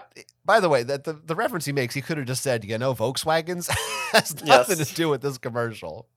Yeah. I didn't remember this commercial. Did you? I looked it up and immediately remembered it as soon as I heard it. I looked it up also. May I don't I feel like maybe I remembered it, but not really. But it's a '90s Volkswagen commercial where there peop two guys are just driving aimlessly, and there's this song by a band called Trio, which goes da da da. yeah. it's actually an '80s song, I think. And I just wanted to also to I I copied down this comment someone left on that video four months ago. Uh huh. from from a user named M White Jr. on YouTube. He said, "This was a masterpiece in '97. Folks were like, you seen that commercial where they took the couch, then it stank, and they threw it back out? Folks were looking forward to this commercial. Man, what a time to be alive." And I, I yeah, that just I, da, da. really look that commercial up and that comment and this book. I feel like that will really put you back in a '90s headspace in, in a good, in a real way. yeah, I mean, this is why we got to do the references because This is why. they are a product of the '90s. Yeah. Okay. Uh, the thing Visser Three morphs into it was as purple as Barney the dinosaur, but it was not cute, and it didn't look to me like an animal that would sing "I love you, you love me." This purple monster did not have a happy family. hmm Slabs of sheetrock all askew. Rachel ran like a Mack truck. Uh, Marco lands on a capital D dumpster, and they hang out there for a while. Marco's idea with the cube is that they could infiltrate the Letterman show and morph on stage. His follow up idea, by the way, is to go to the White House, but his first instinct is David Letterman. Yeah, I feel like this has happened before. By the way, Marco apparently doesn't realize that David Letterman is pre-taped. It is not a live show, so maybe not the best choice. Uh, they re- mentioned caller ID, which I think is a brand thing, right? Oh, interesting. I'm it, it was capitalized. I think that they someone invented caller ID and you had to buy it. you know? Okay, I didn't look it up, but I'm pretty sure learning they new used the things. f- phone in the 7-Eleven parking lot. Payphone. The payphone, that's right. Not a phone Yeah. booth like Superman, but it's a payphone. Yeah, we got. uh We don't got those no more. No, not really. The Yeerks come up in two Jeeps. David's dad works for the NSA. Uh, he says, You want us all to join hands and sing the Star Spangled Banner at some point? And then Cassie says, We could sing MMMBop. Yeah, Again, Cassie's not indoctrinated. She says that she doesn't know all the words to the Star Spangled Banner. that's right. Not like the dad on Seventh Heaven in that one episode of Seventh Heaven I watched last month. It's important that I say things like that. Nine guys in sunglasses are running over with their Uzis cocked and ready. Uzi, that's a hmm it's a brand of gun. Uh, they say, yeah, Jackie Chan himself, and David says Jackie Chan's not Chinese, or sorry, he is Chinese, not Japanese. So he kind of gets gets an own in on Marco. Yeah, little racist of Marco. Yep. Someone says no one say Bond. Of course, it's, why do I say someone? It's Marco. No one say Bond, James Bond, please. I don't even remember what the fuck. Oh, they're all talking about the different Yeah, uh, for British security. Yeah. Amazing what you can learn by watching movies of Tom Clancy books, Marco says. I think that's pretty funny that he specifies the movies of them. He does Yeah. not read the books. No. uh, somebody is twice the, his size, like a. How do you even? I don't know how you say this. Boeing jumbo yeah, Boeing. jet. Boeing. Okay. The Marine Corps helicopter, Marine One, Air Force One. Dentist who didn't believe in Novocaine gets referenced. More Looney Tunes scampering wildly like Wile E. Coyote, loading up to chase Roadrunner. He says we were vipers on the interstate, as in capital V. We were Porsches on the autobahn. Later on, uh, uh, he's a cockroach, and he does a bat turn that would have left the Batmobile skidding. A bat Mhm. turn. A bat turn. A bat turn. That's what he says. hmm He also says they're like an etch a sketch drawing because they are cockroaches in a small space. It's like yeah, like two dimensional movement. Cockroaches are gonna move two dimension. Whatever. Uh, yeah, sure. Marco's Marco's dumb. They start gassing them, and Marco yells, "Raid!" Raids here. I kind of this is a reference when he says they're gonna die and have to be explaining their impure thoughts to Saint Peter. Sure. yeah, it's yeah, a reference Bible's to a a fictional reference. character. it's a written book. That's our uh that's our hot controversial. We gotta Sure. listen. Yeah, We gotta was- finish yeah. this. And then he says the Leaning Tower of Wingtip, Mm, right? Referencing the Leaning Tower of Pisa and yeah. a wingtip shoe. Yeah. Anything I missed there? No, you got all mine and a couple I didn't get. Great. Well, It's- instead of watching the watching Titanic or something or spending time with your children, you listen to this podcast and now it is at an end. How do they keep getting longer? I I don't understand. I will say this book felt long. I don't know if it was just dense, but I feel like it was it seemed longer to me than than other books. Uh I can just too much confirm it was it. not. But there just was so much. Yeah. Hey, follow us at the Yeerky Boys on Twitter. Don't. Just email us, theyeerkyboys at gmail.com. And fucking, if you like listening to me for this long, then Jesus Christ, you might as well listen to my other podcast, which is called Geeks on Trial. You can find it available on any podcast network or on YouTube. Check it out. Yeah. Uh, fuck Twitter and X. Don't find me anywhere. I'm done with it. Great. Love it. Yeah. Thanks everyone for listening. Uh, tune in next time and we'll be talking about book 21, The Threat, in which Jake turns into Homer on the Yeerky Boys.